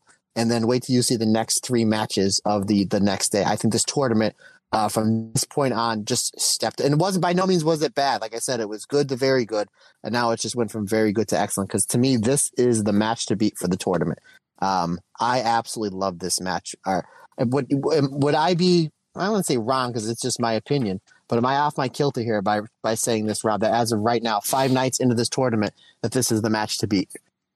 Tournament wise, I'd say there are very few that come close to it. Um, I don't think it's the best tag match of the year, but it's certainly match of the tournament or top three, definitely. Um, off the top of my head, I can't think of a single one that beats it. Um, but I have got a really bad memory. Um, yeah, I, you look at who's in this match. Utami and Momo have had really, really, really good singles matches. Saya and Starlight have had two really good matches this year, and again, that's that chemistry paid off here as well. There was one ropey moment where Saya attempted the Ric Flair sort of flop over the corner, and it it just did not work at all. She covered for it well in the end, but it was a moment where it was like, "Oh, go on, get over, go on." There, there we go. Um, it sort of lost its it lost its impact somewhat, but overall, I thought this match was really, really, really well wrestled, and obviously Utami getting that sort of cathartic little pinfall over Momo after Momo turned her back on Queen's Quest was a nice touch. I it does feel like they are building Starlight Kid towards this white belt picture, despite the fact that she's already lost to Saya Kamitani. It does feel like did am I am I just out of my mind, or did it feel no. like they were building towards that again? No, you're absolutely right. Because at the very end, Saya had the belt, and then Starlight Kid put her foot on the belt, and Saya paused just to make sure. You see how the corner of her eye, she wanted to make sure that the cameras and the photography got that photo. And then they kind of had a little banter. Because again, and obviously we'll talk about it here soon, is not unless your opinion changed, but I think no, me and you both have Saya retaining the belt um, this weekend over Kairi, which makes you think, well, then what's the match going to be? What's her match going to be at Dream Queendom? And maybe they run this this uh, Starlight Kid match back. Now, if you remember, when Saya Kamitani uh, won the belt from Tam last year, correct me if I'm wrong, Rob, you would know because you wrote a book about it, Living the Dream, 10th anniversary in review. Saya, halfway through Tam's run, uh, not even halfway, early on in the run, Saya challenged Tam for the belt and lost and then she comes back and then wins it. So they may be doing the similar story with Starlight Kid there. Now, whether she'll win or not, I don't know. But it seems like there's unfinished business there. But this this was what was great. There was a lot of great about this match. First of all, the crowd absolutely loved it. Which again, that's at the end of the day, the end of your match. That's what you want, whether you hit the spots or not, whether you're off on something or not. If the crowd is into it, then that's that's your main goal. When the when the crowd when you take them on that emotional roller coaster, and when you get the three count or the tap out or it's stardom time limit draw, and the crowd is going as as hot as they are as they were in this one, that's what you want. But you had almost mini matches with uh, Utami versus uh, Momo, which was great. Which again, that's the singles match that we've been waiting on for nearly a year nearly a year, and hopefully they pull the trigger on on a Dream Queendom because I just think that card is just going to be insane. And then you have you know the kind of like the rematch of one from one of the matches of the year with uh, Saya Kamitani and Starlight Kid, and then you have just like the Oedo Tai team, you know, the evil team of uh, of Momo and Starlight Kid really beating down Utami. And then Saya Kamitani comes in with basically a two part move set that makes the save. She's the double hurricanrana on Momo and Starlight Kid. They feed out to the outside, and then Saya Kamitani does that picture perfect springboard plancha, which then basically gives Utami enough time to kind of recuperate. And then Aphrodite, they go in there with their double team moves, and then ultimately leading to the uh, the um the, the hijack bomb on Momo for the win. So you kind of almost have a tale of like three different matches sprinkled in there with some really good psychology, some nonstop action, and the really really hot crowd. And again, this was was not my tag match of the year. There might have been two or three better, but as far as this tournament goes, this is to me the match to be. I had this at four and a half stars. Absolutely loved it. Wow, you liked it significantly more than me. I like I I put it as four stars, but I think at the moment it's my only tournament match to reach four stars. Um, the chemistry between the three, the four, as I've already mentioned, is absolutely fantastic. Um, I think the right team won as well. I'm just, I'm intrigued as to where Black Desire goes. I did have them as real contenders. I think I had them winning the block actually. So again, Rob's predictions coming to fruition once more. Um, what a guy! oh mate, honestly, honestly, if you want a nailed on pick, just go with the opposite of whoever I pick. Um, so when uh when Rob comes to the states and we have a hangout, we're gonna go to the casino. We're gonna go to roulette. I'm gonna put a thousand dollars down. I'm like Rob you know, red or black. Whatever he says, I'm going the opposite. Always, you're gonna make me always. A, you're man. gonna make me a rich man, buddy.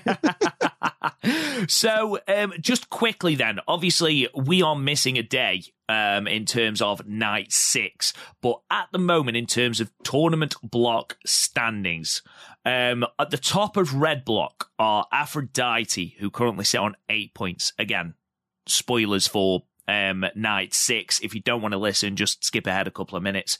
Um, we have two matches at night six too. They do, they do. So they win both of them. Spoilers. Um, and uh, Mafia Bella are two points behind in second. Um, Aphrodite have still got Meltear, Mafia Bella, and Karate Brave to face. crime Jesus Christ, I love this company. Oh my god. So, I like wrestling real a lot, Rob. I don't know if you can tell. um, in terms of blue block, at the top of the block is Natsuko Tora and Ruaka with eight points. They've only got two matches left. They've got the new eras and seven up, the team of Nanae Takahashi and you. Um, and they're well ahead. Um, in second place, quite a bit back, are two teams with four points, which is FWC and Maika and Himeka. Um, Maika and Himeka have, they've still got FWC to face. They've still got O2 line. Um, they've still got, uh, Wacky, Waka Tsukiyama and, um, Saki, can't remember what they're called. Oh, no, they changed. They changed their name to automatic two points for the other team. I think that's the name of the team. So rude. How dare I? and then they've also got seven up as well. Um, so FWC have still got Wingori, MaiHime, the new eras. I think it would be an interesting story beat if it's Wingori that stop FWC getting through.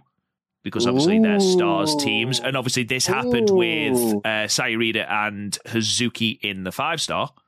So, yes, little interesting story beat there. So, I mean, at the moment, Mai Sakurai and Lady C are still without a point. Um, they've still got four matches left.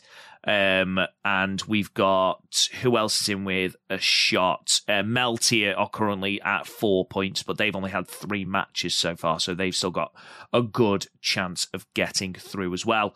And then obviously the new eras are at three. And did, did Meltear get bonus points for their concert? Like, did they get bonus points in the tournament for that? Because if that's what it is, just give them the trophy. Well, actually, what happened was they were given five extra points, but then because Tam can't sing, uh, they oh, took them off oh, again. Oh, shut it down! shut this down!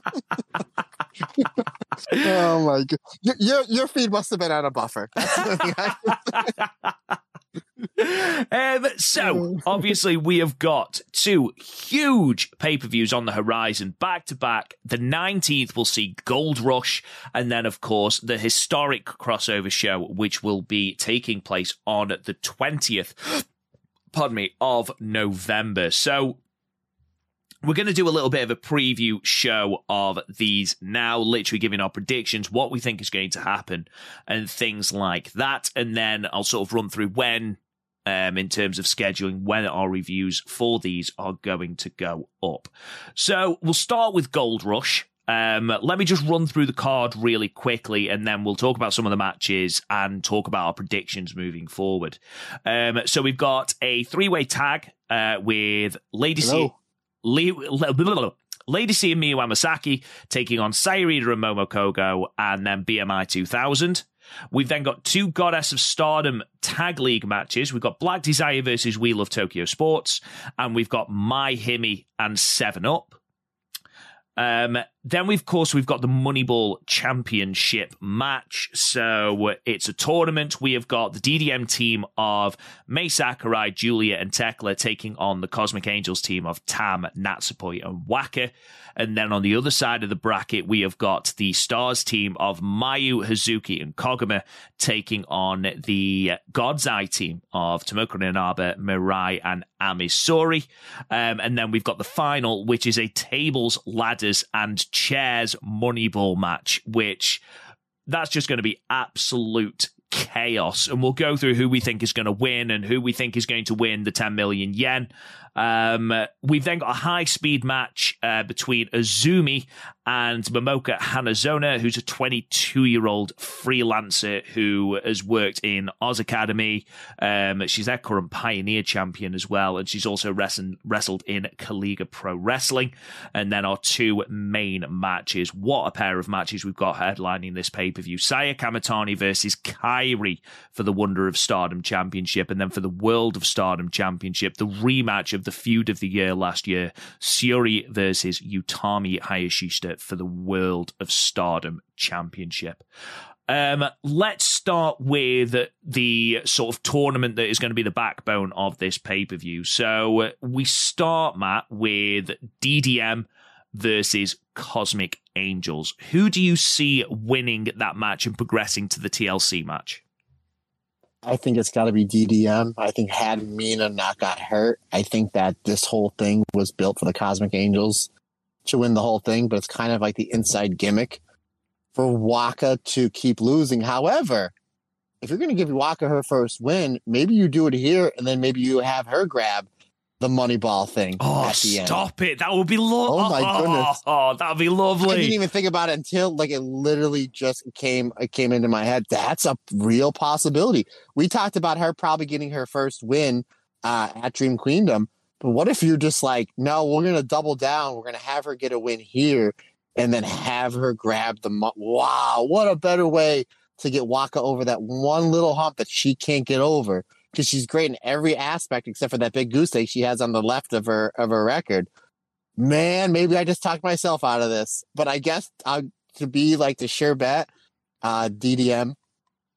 But maybe, oh boy, oh man, I just put stuff in your head, didn't I? Oh man, don't don't do this to me. I was. I'll, Rob's I'll gonna be... hurt his foot. Rob's gonna hurt his foot again, folks. I'm there. I'm doing the dance now. Um, oh, ah.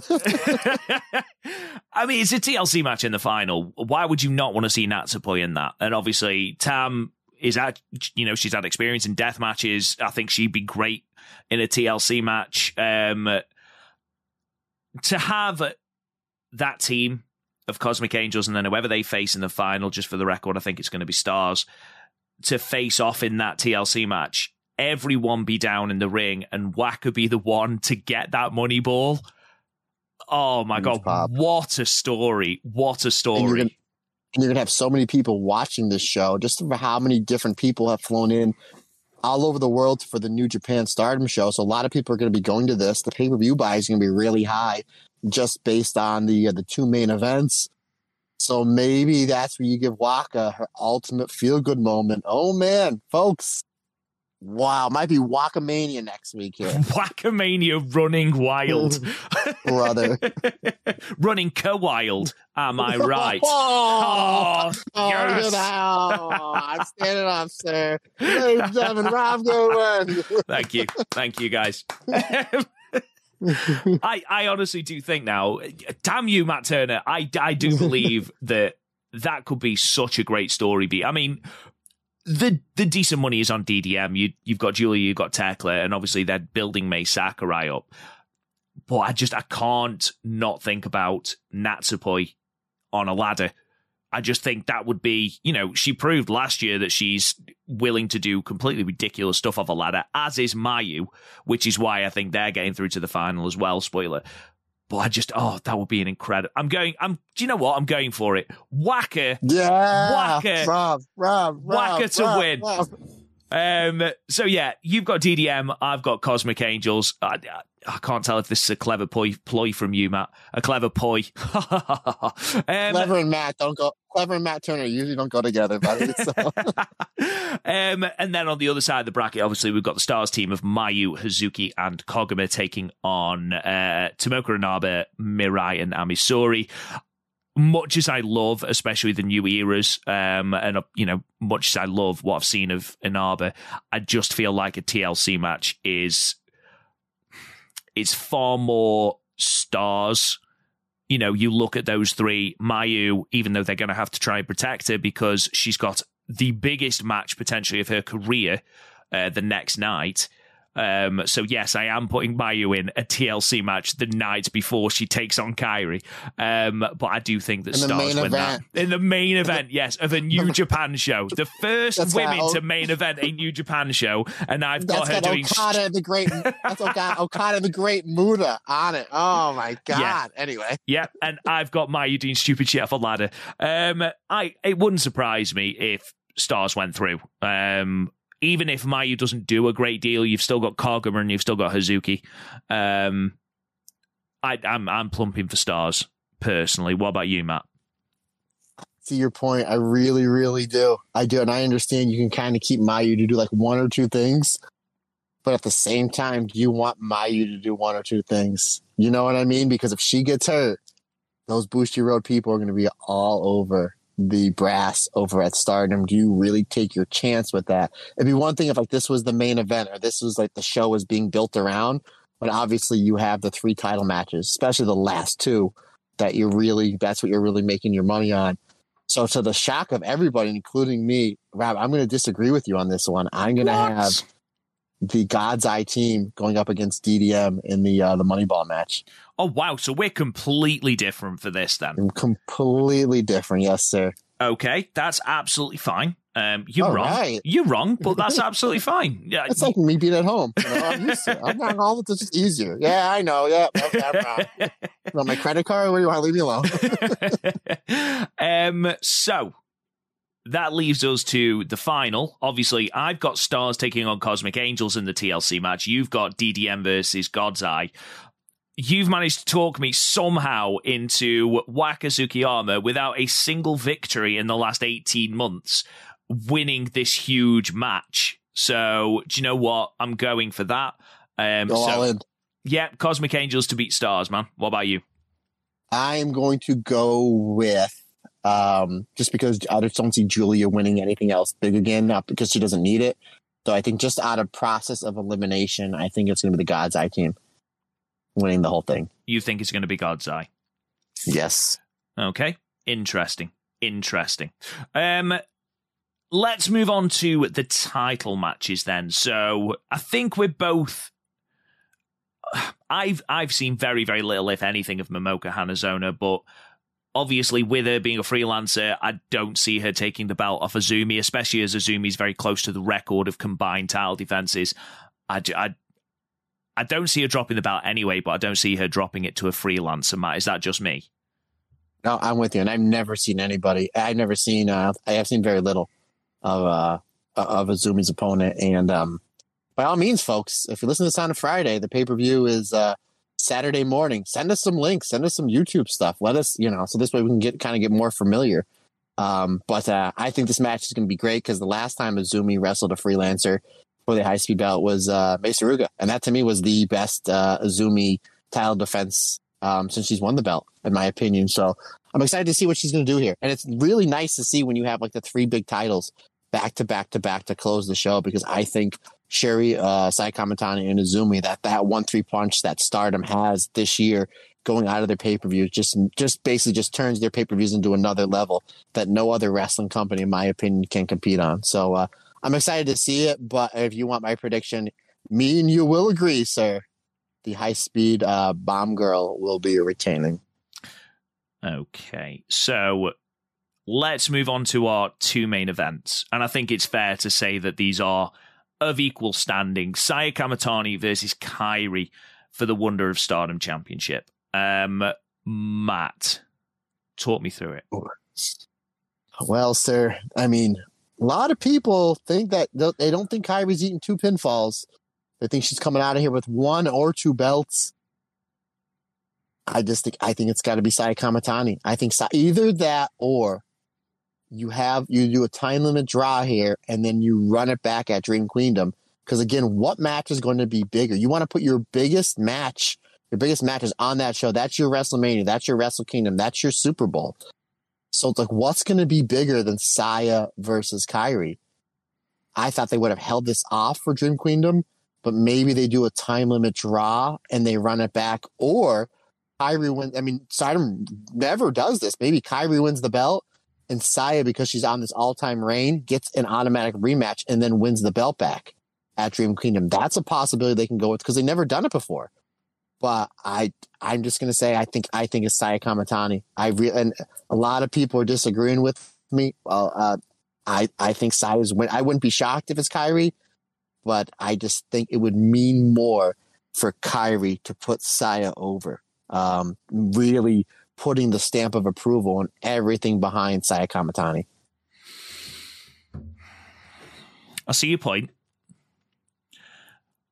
I think it's Kairi. I, I am I'm 60-40 on whether it is going to be a time limit draw or Kairi wins because she I don't feel like she's winning the IWGP Women's Championship.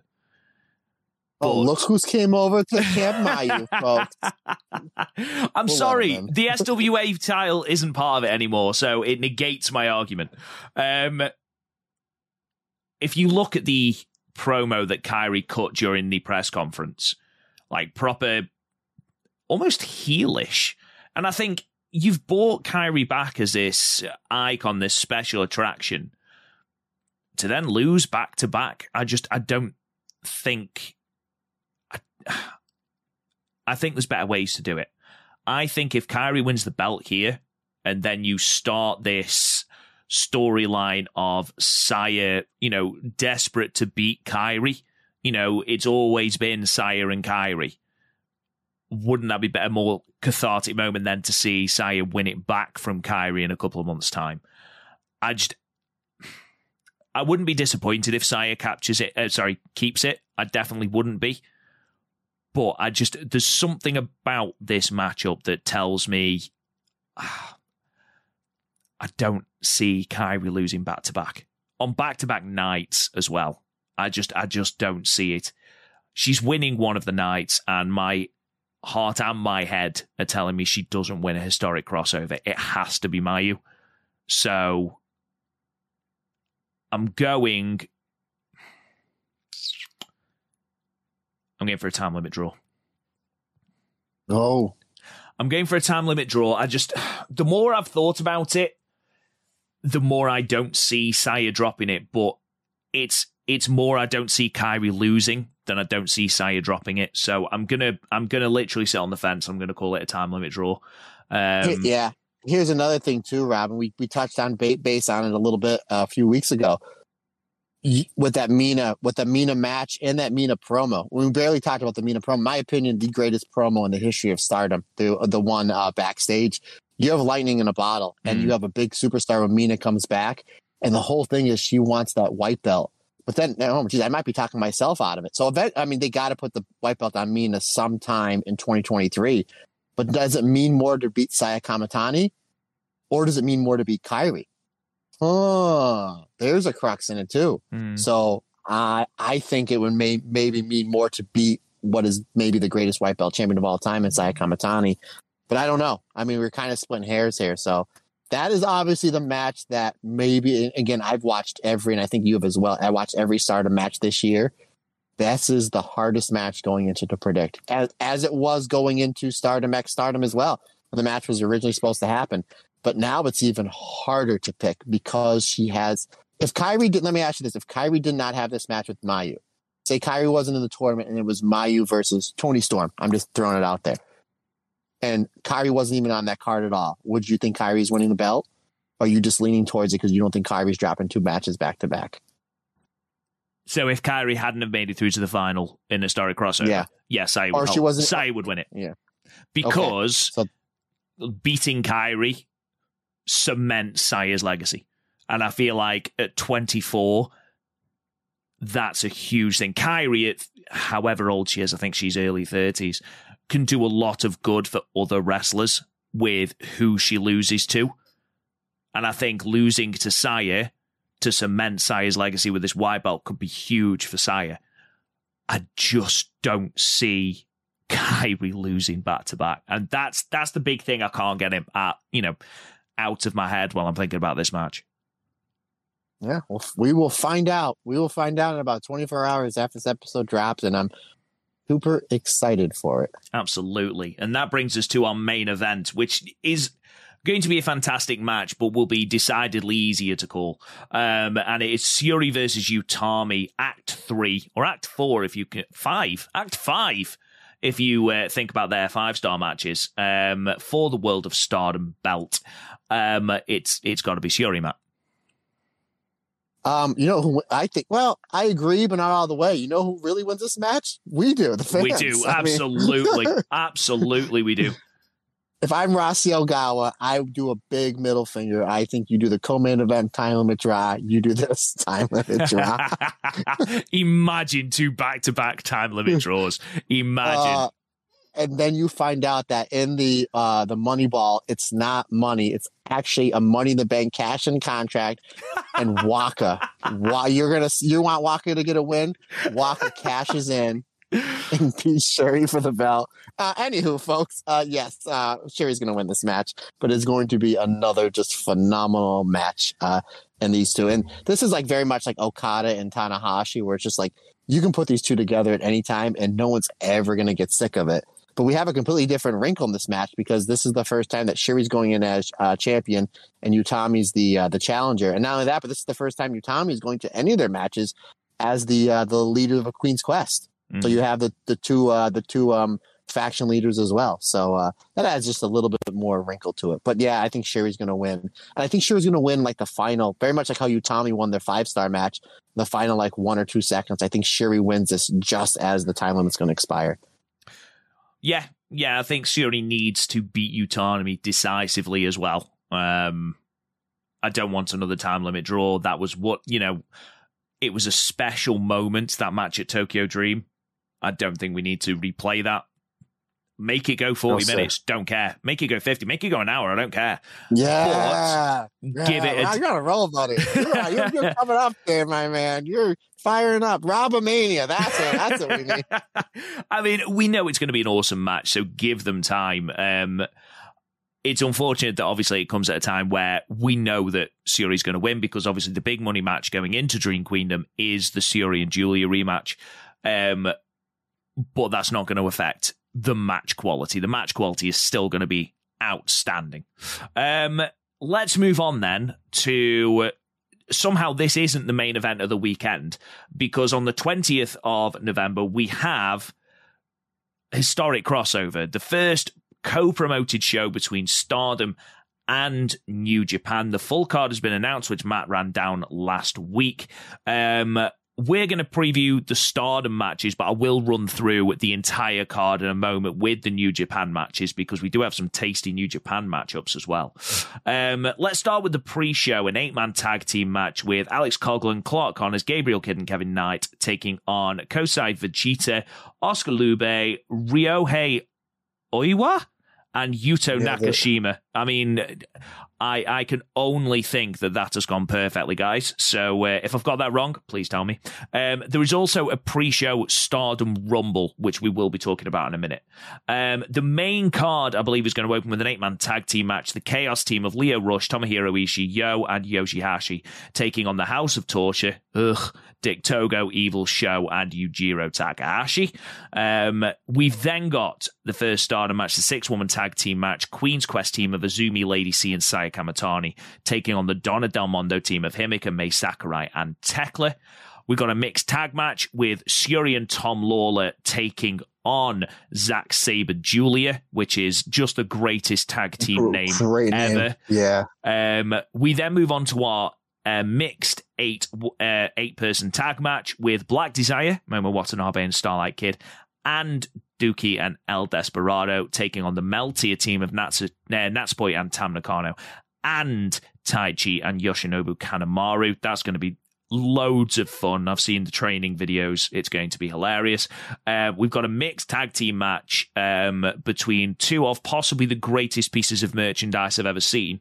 Um, the t-shirts that Hiroshi Tanahashi and Utami and the team of Goto and Maika, Goto and Maika's especially, if they sell that shirt, Jesus Christ, it needs to be bought immediately. I can't get any of these shirts. Oh my goodness. oh, we're gonna have to save it for a later time because I know I texted you yesterday the stardom merchandise moves like ECW merchandise in 96, 97. Oh my goodness. I know it really oh does. My. You, you, yeah. If you, if folks, it, it, I don't mean to go on a tangent. I apologize for cutting you off, Rob, but like literally, if there's something that you see that you want, you go and get it. Like I wanted to get the, the new stardom hoodie. Two days later, I went to go get it. Every size was sold out. Mm-hmm. Like it's insane. Like the way their merchandise is moving.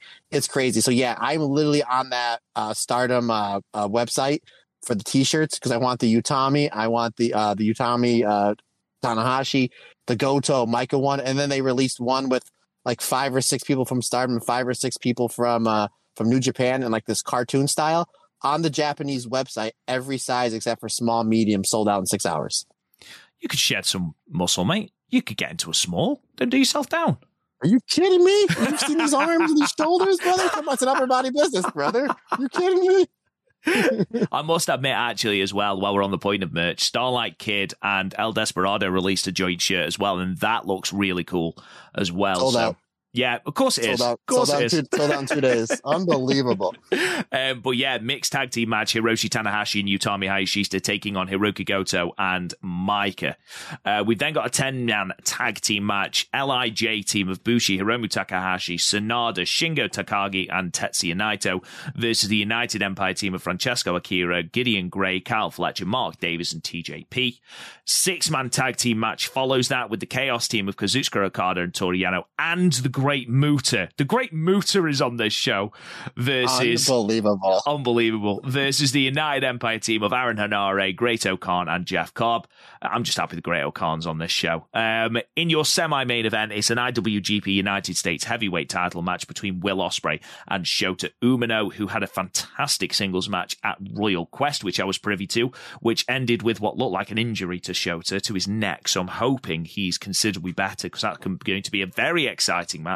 And then finally, your main event, as it should be, the vacant IWGP Women's Championship. The inaugural champion will be crowned. It's Mayu Iwatani versus Kairi in the final, in the main event.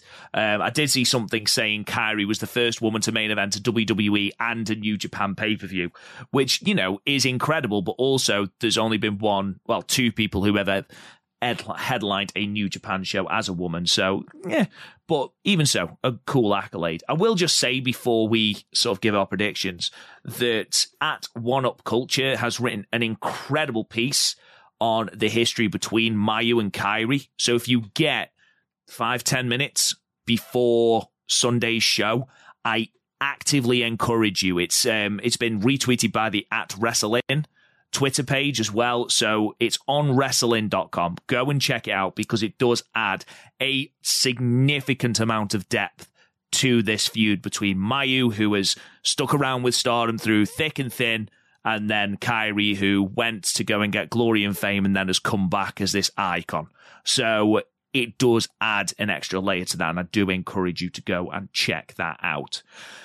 So, Matt, let's run down this card. We'll just predict the stardom ones, um, just because I'm conscious of people's time. So let's start with the stardom Rambo. So what I've done is I've made a list of people who aren't on the card as is.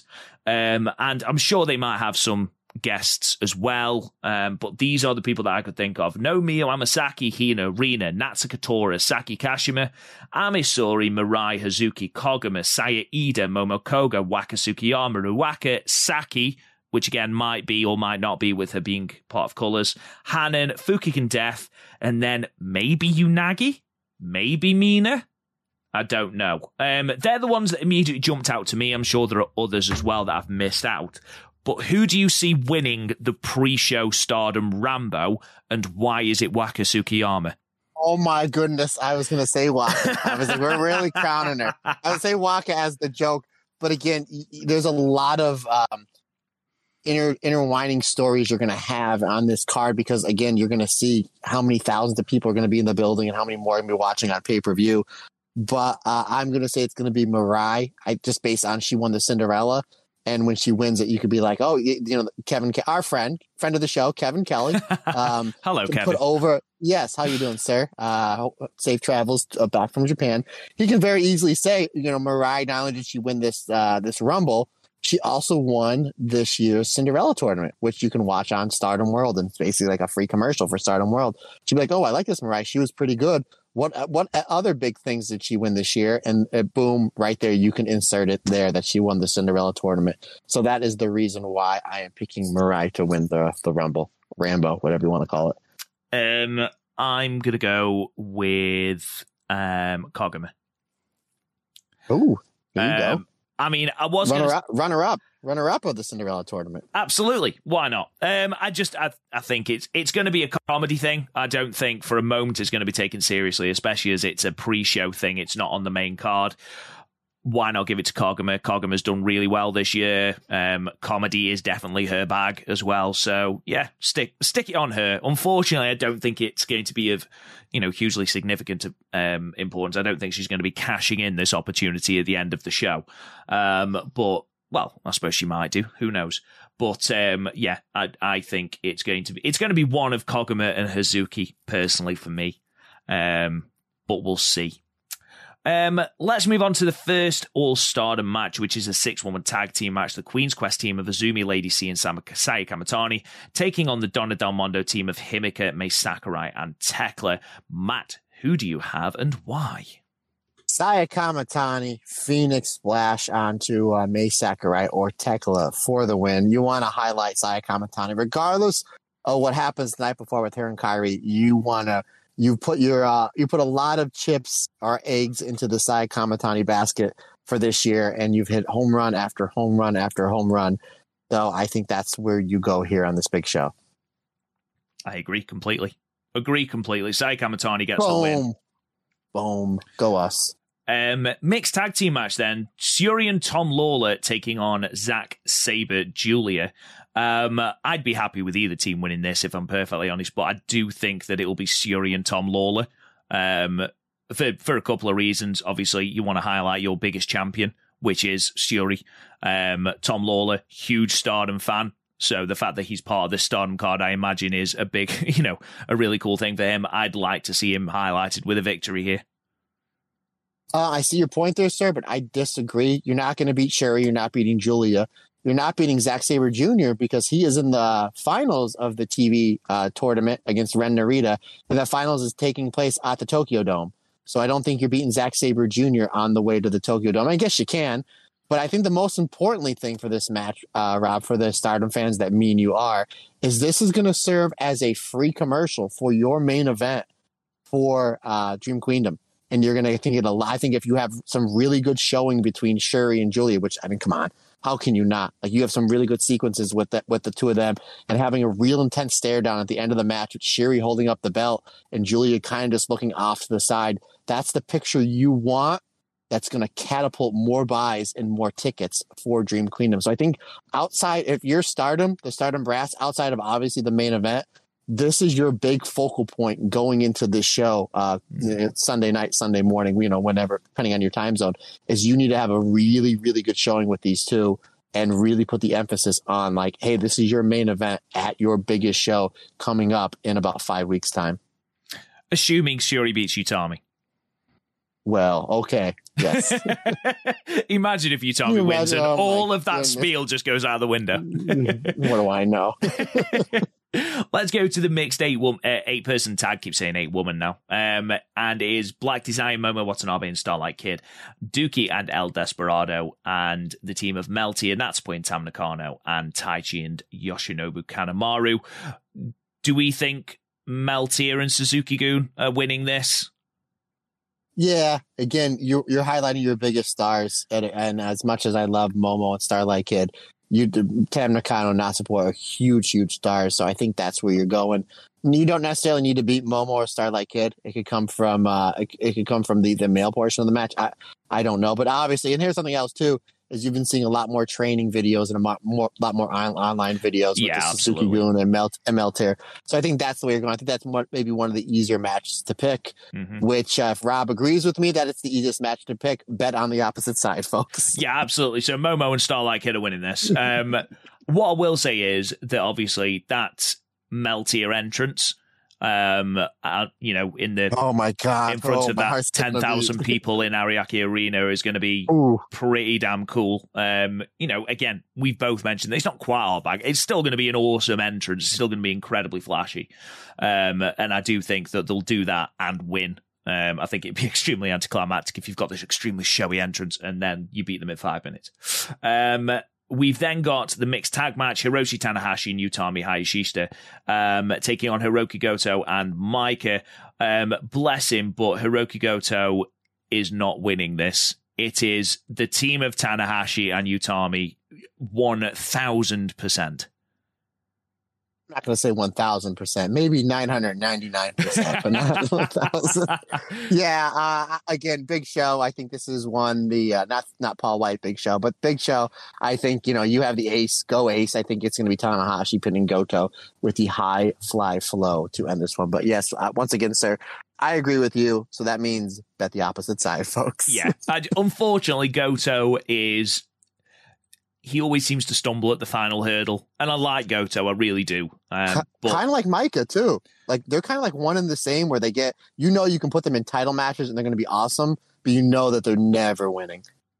yeah, absolutely, which is unfortunate. I do think, by the way, in a couple of years, Maika will get rid of that yeah, monkey. I agree. Um, I agree. But yeah, Hiroki Goto, that monkey has not only been on his shoulder for a while, it has moved in, it has built a house, it's built a colony on that poor man's shoulders. And I yeah, I love Goto. I too, love Goto, but yeah, but yeah. um, and then, of course, the main event, the most important match of the night Mayu Iwatani versus Kairi. Irrelevant of who wins this, it's going to be a sensational match. It's going to be the best match for Kairi since she's come back. I just, I. There's such a huge amount of expectation surrounding this match. There's no way it's going to disappoint. Um, I think you have to end this show with the current icon of stardom, the the person that you are building this promotion around that has been there for the entirety of its of its run. It has to be Mayu. Yes, Kairi brings more eyes. I completely agree with that. And Kairi is more of a mainstream draw. But if you are building stardom, you build it around the icon that never left, not the icon that came back. Mayu has been through everything with stardom, through the highs, the lows, and now its astronomical rise to the point where they're doing shows with New Japan, and you know you've got women main eventing in New Japan um, pay per view. Mayu has been there for everything, has won everything there is to win that she's been able to win. I just feel like this is her moment. You need to give her this crowning moment. yeah, I agree. And I'm going to ask you what might be the hardest question that I've ever, and there's no wrong answer. What, maybe the hardest question that I've been part of this podcast for the last year or so? What is the better match for Kairi against Saya Kamitani, the wrestler of the year, or Mayu, one of the greatest wrestlers of all time, still at the top of her game? Mayu. Where do you you? Oh wow, you didn't even have to think about that. No, I think uh, much. I think that I don't want Sa- to answer that question. much. I think that Saki, uh, Saki, Kairi, and uh, Saya will have a great match, and I think there's there's, there's a good story there. These two women have been entwined together as part of Threedom. You know, they've won the um, Artist of Stardom Championships together. They go back all the way to 2013. There's a lot of history there. And then you add the history of this, just those couple of promos where Mayu has said, you know what, you went away and became an icon. I stayed here for five years and, kept, you know, helped this company. I just, I feel like there's more of a palpable story. Just from a story aspect, I feel like this match is more exciting. I mean, it's 1A and 1B, don't get me wrong. But I feel like this, this is the main event of the weekend for me. This one. Yeah, yeah. Um, again, that's it's. I'm excited when we do the reviews, and we're reviewing them separate. obviously next week we're doing the review of the uh, the show from the 13th, and then we'll be doing the Gold Rush, and then uh, well, no, and then yeah, the day two a couple days after we'll be doing our review of this show with Karen Peterson, who is in Japan right now as we speak. So that will be exciting. But I'm going to go on on a limb here, Mr. Goodwin, and I'm going to say that by the end of this night, you obviously have this historic show. You know, the Great Muta coming back to uh, to New Japan. You have all these mixed tag matches. You're going to have probably about 10,000 people there. You're going to see so many eyes on Stardom. This is going to be such a great vehicle to show the world what me and you and so many of uh, the friends and family of the Stardom cast have known for a long time of just how great this company is. But I think after Mayu gets the belt, I think someone's going to come out and you're going to set up your Tokyo Dome IWGP match. I don't know who it's going to be. There's been some rumors flying around some people doing some dream booking, some fingers crossing, but I would not be shocked that by the end of this night, you have your Tokyo Dome IWGP match set in stone for the 4th of January. Completely. And what a great way. What a great way to slingshot that right in. We crowned our first champion. We've already made the announcement, our first title defense. It's not happening at Dream Queendom. It's not happening at Korakuen Hall. Uh, it's not happening at Backlash. Uh, it's not happening at King of the Ring. It's not even happening on WCW uh, Thursday Night Thunder. Um, but but it is it is going to be happening at the Tokyo Dome. Um, and what better way to have your first women's championship match in I don't know how many years than uh, you know on that January fourth show to um, or really, really the first one ever at Wrestle Kingdom, but uh, to kind of start start the vehicle, you know, right there. So uh, I think not only we're going to see a great show, we're going to see a great main event. We're going to see a lot more eyes on the product uh, of Stardom, but I think you're going to have a really, really cool surprise at the end of the show. Absolutely. Waka Tsukiyama coming out, oh my cashing goodness. in the money ball in the bank on Mayu Iwatani. and then after she beats Syuri on the way too, and you do title for title, and it's just a complete Goldberg style squash. Absolutely. Hashtag Waka two Jack belts. Yeah. So then after Okada beats Jay White, he's like, "What's next?"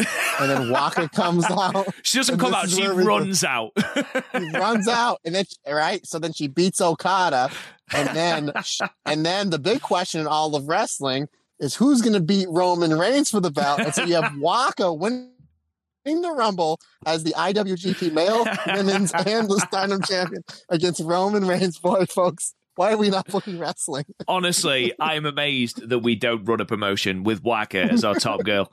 Um, it, I, if you had to have a hazard a guess, and this will be the last question before we let everyone go. If you had to hazard a guess, Mayu Iwatani standing tall at the end of historic crossover, who do you think is her first challenge? It's got to be someone at- big. Which is at the Tokyo Dome, correct? That's At what we're Tokyo obviously Dome. that's. Oh right, the, the the there's one name. It's on every. If you go on Twitter, it's on everybody. It's on the tip of everybody's tongue. It's not going to be Io. person- It's not going to be Io. It's on. I wish it was Io, but it's someone. it, it, I oh my god, I wish it was. Holy jeez. But it's literally somebody that's been teasing they're going to be doing something big in the month of November. Keep your eyes peeled. I'm no, gonna say it. no, I'm no, you're not. No, not Sasha- no. Sasha- it's not going to be Sasha Banks. Sasha Banks. No, Sasha Banks. disagree. Yeah, yep, it's Sasha Banks. It's not going to be Sasha Banks. I will bet you one beer, sir. Now, granted, now here's the deal. I know I have personal friends of mine that listen to this podcast. I said, wait a minute. Anytime you go to a bar with me, it's always drinks on me. So what does that mean? yes, you're right. But I will bet you one beer that it's going to be Sasha Banks. So if I'm wrong, when we finally meet up, the first two or three rounds is on me. Deal, deal. Okay, Deal. okay. There we go, folks. I I don't see it being Sasha Banks. I I Who think do you, who, who do you think it's going to be? Keep in mind the AEW pay per view is the night before, so that takes out Toni Storm, takes out Jamie Hayter, it takes out Britt Baker because they're on that pay per view yeah, I agree. Um, the or chan- later in the day. It's the same day. the chances are it's going to be. No, isn't isn't uh, Full Gear the same day as Gold Rush? Full Gear is on Sunday, so the twentieth. Oh, I thought it So was the the, same day as start. I thought it was the yeah, nineteenth. There you go. Um, twentieth. Um. Oh man, you're proper going to undercut me with your whole Sasha Banks reveal. Um, well, then you, hey, you brought it up. I wasn't gonna say who it was until you brought it up. So if Well, you must have somebody in mind. no, I haven't. To be fair, um, I just, I, I just don't see it. I know she wants to wrestle in Japan. Obviously, she's free of contract obligations with WWE. She hasn't returned yet. Um, She said she's she's been very open. She wants to wrestle Mayu. When they asked her, she did a Sports. I've said this on this podcast a dozen times. She did a Sports Illustrated interview about a year or so ago and says, "Are there any dream matches you want? You want?" And without even a blink of an eye, she said, "Mayu Iwatani. I want to go to Stardom and wrestle Mayu." Um, I Oh, mean, boy. you're looking at names and you do look at, you know, the likes of Giulia, the likes of Syuri. Obviously, they're your big name draws. Utami, Sai Sai Kamitani. Kamitani. Yeah, that's a possibility. But they, you know, they all have belts or in a main event picture. If if it gets announced at this pay per view, maybe it will be Sasha Banks, but I just I don't oh, see no, it. No, no, no, no, no, no, no. I the don't see it. Out and he was denying me, and I turned him, just like how we turned him with the Mayu winning the belt. Uh, I don't see it. I don't see it. I, unfortunately, I I don't see it. But I would love to be proved wrong. I'd love it. Um, let's let's sort of wrap things up, Matt. Um, obviously. The next time you hear our lovely dulcet tones, we will be reviewing the Gold Rush pay per view. That's on the 19th of November. Our review of that should drop on Friday, the 25th at midnight Eastern Standard Time. We've then got our historic crossover show, which we're recording with Karen Peterson, the lovely Karen Peterson, on the 26th of November. That's going to be dropping early Monday morning in your feed. So the 28th at midnight, again, Eastern Standard Time. So keep your eyes out for that. Uh, in the meantime, guys, thank you so much for listening for the near two hours, or it will be two hours by the time we've actually wrapped everything up, that we have been chatting some stardom things. We really do appreciate it. Don't forget that you can subscribe to the podcast wherever you get your podcasts. If you if you can't afford the Patreon or you just don't want to do it, that's absolutely fine. A free way to support the podcast is writing a really quick comment, giving us a five star review on Apple Podcasts. It really, really, really, really helps the podcast out. I can't stress to you how much it helps us out, but it would be great if you could do that. Uh, subscribe to our Patreon if you can. Thank you to everyone who has already done that. We really do appreciate every single one of you. Patreon.com forward slash the Stardom Cast. Um, you can find us on Twitter, YouTube, Instagram, all under the URL the Stardom Cast. Um, you can talk to me on Twitter at at Real Rob Goodwin. Don't forget the website is undergoing a makeover, but you can still find it at the moment at www.thestardomcast.weebly.com. Matt, where can they find you? And of course, sign us off, my friend. Thank you, good sir. Um, as always, guys, thanks everybody for the support. Any questions, comments, uh, let me know. Matt Turner OF on Twitter and the Instagram. I'm more than likely 99.9% will be watching these two pay-per-views live as they happen. So by all means, if you have a question or comment or you just want to, you know, tag me in something, by all means, again, Matt Turner OF on the Twitter and or the Instagram. If social media is not your thing, and I completely understand that, you can reach me on my email address. It is thestardomcast22 at gmail.com.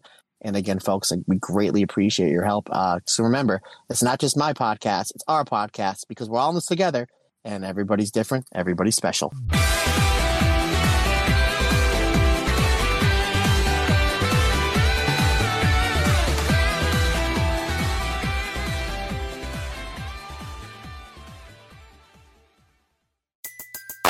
Everybody in your crew identifies as either Big Mac Burger, McNuggets, or McCrispy Sandwich.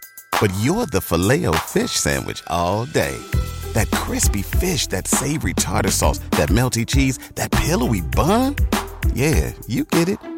Every time. And if you love the Filet-O-Fish, right now you can catch two of the classics you love for just $6. Limited time only. Price and participation may vary. Cannot be combined with any other offer. Single item at regular price. Ba-da-ba-ba-ba.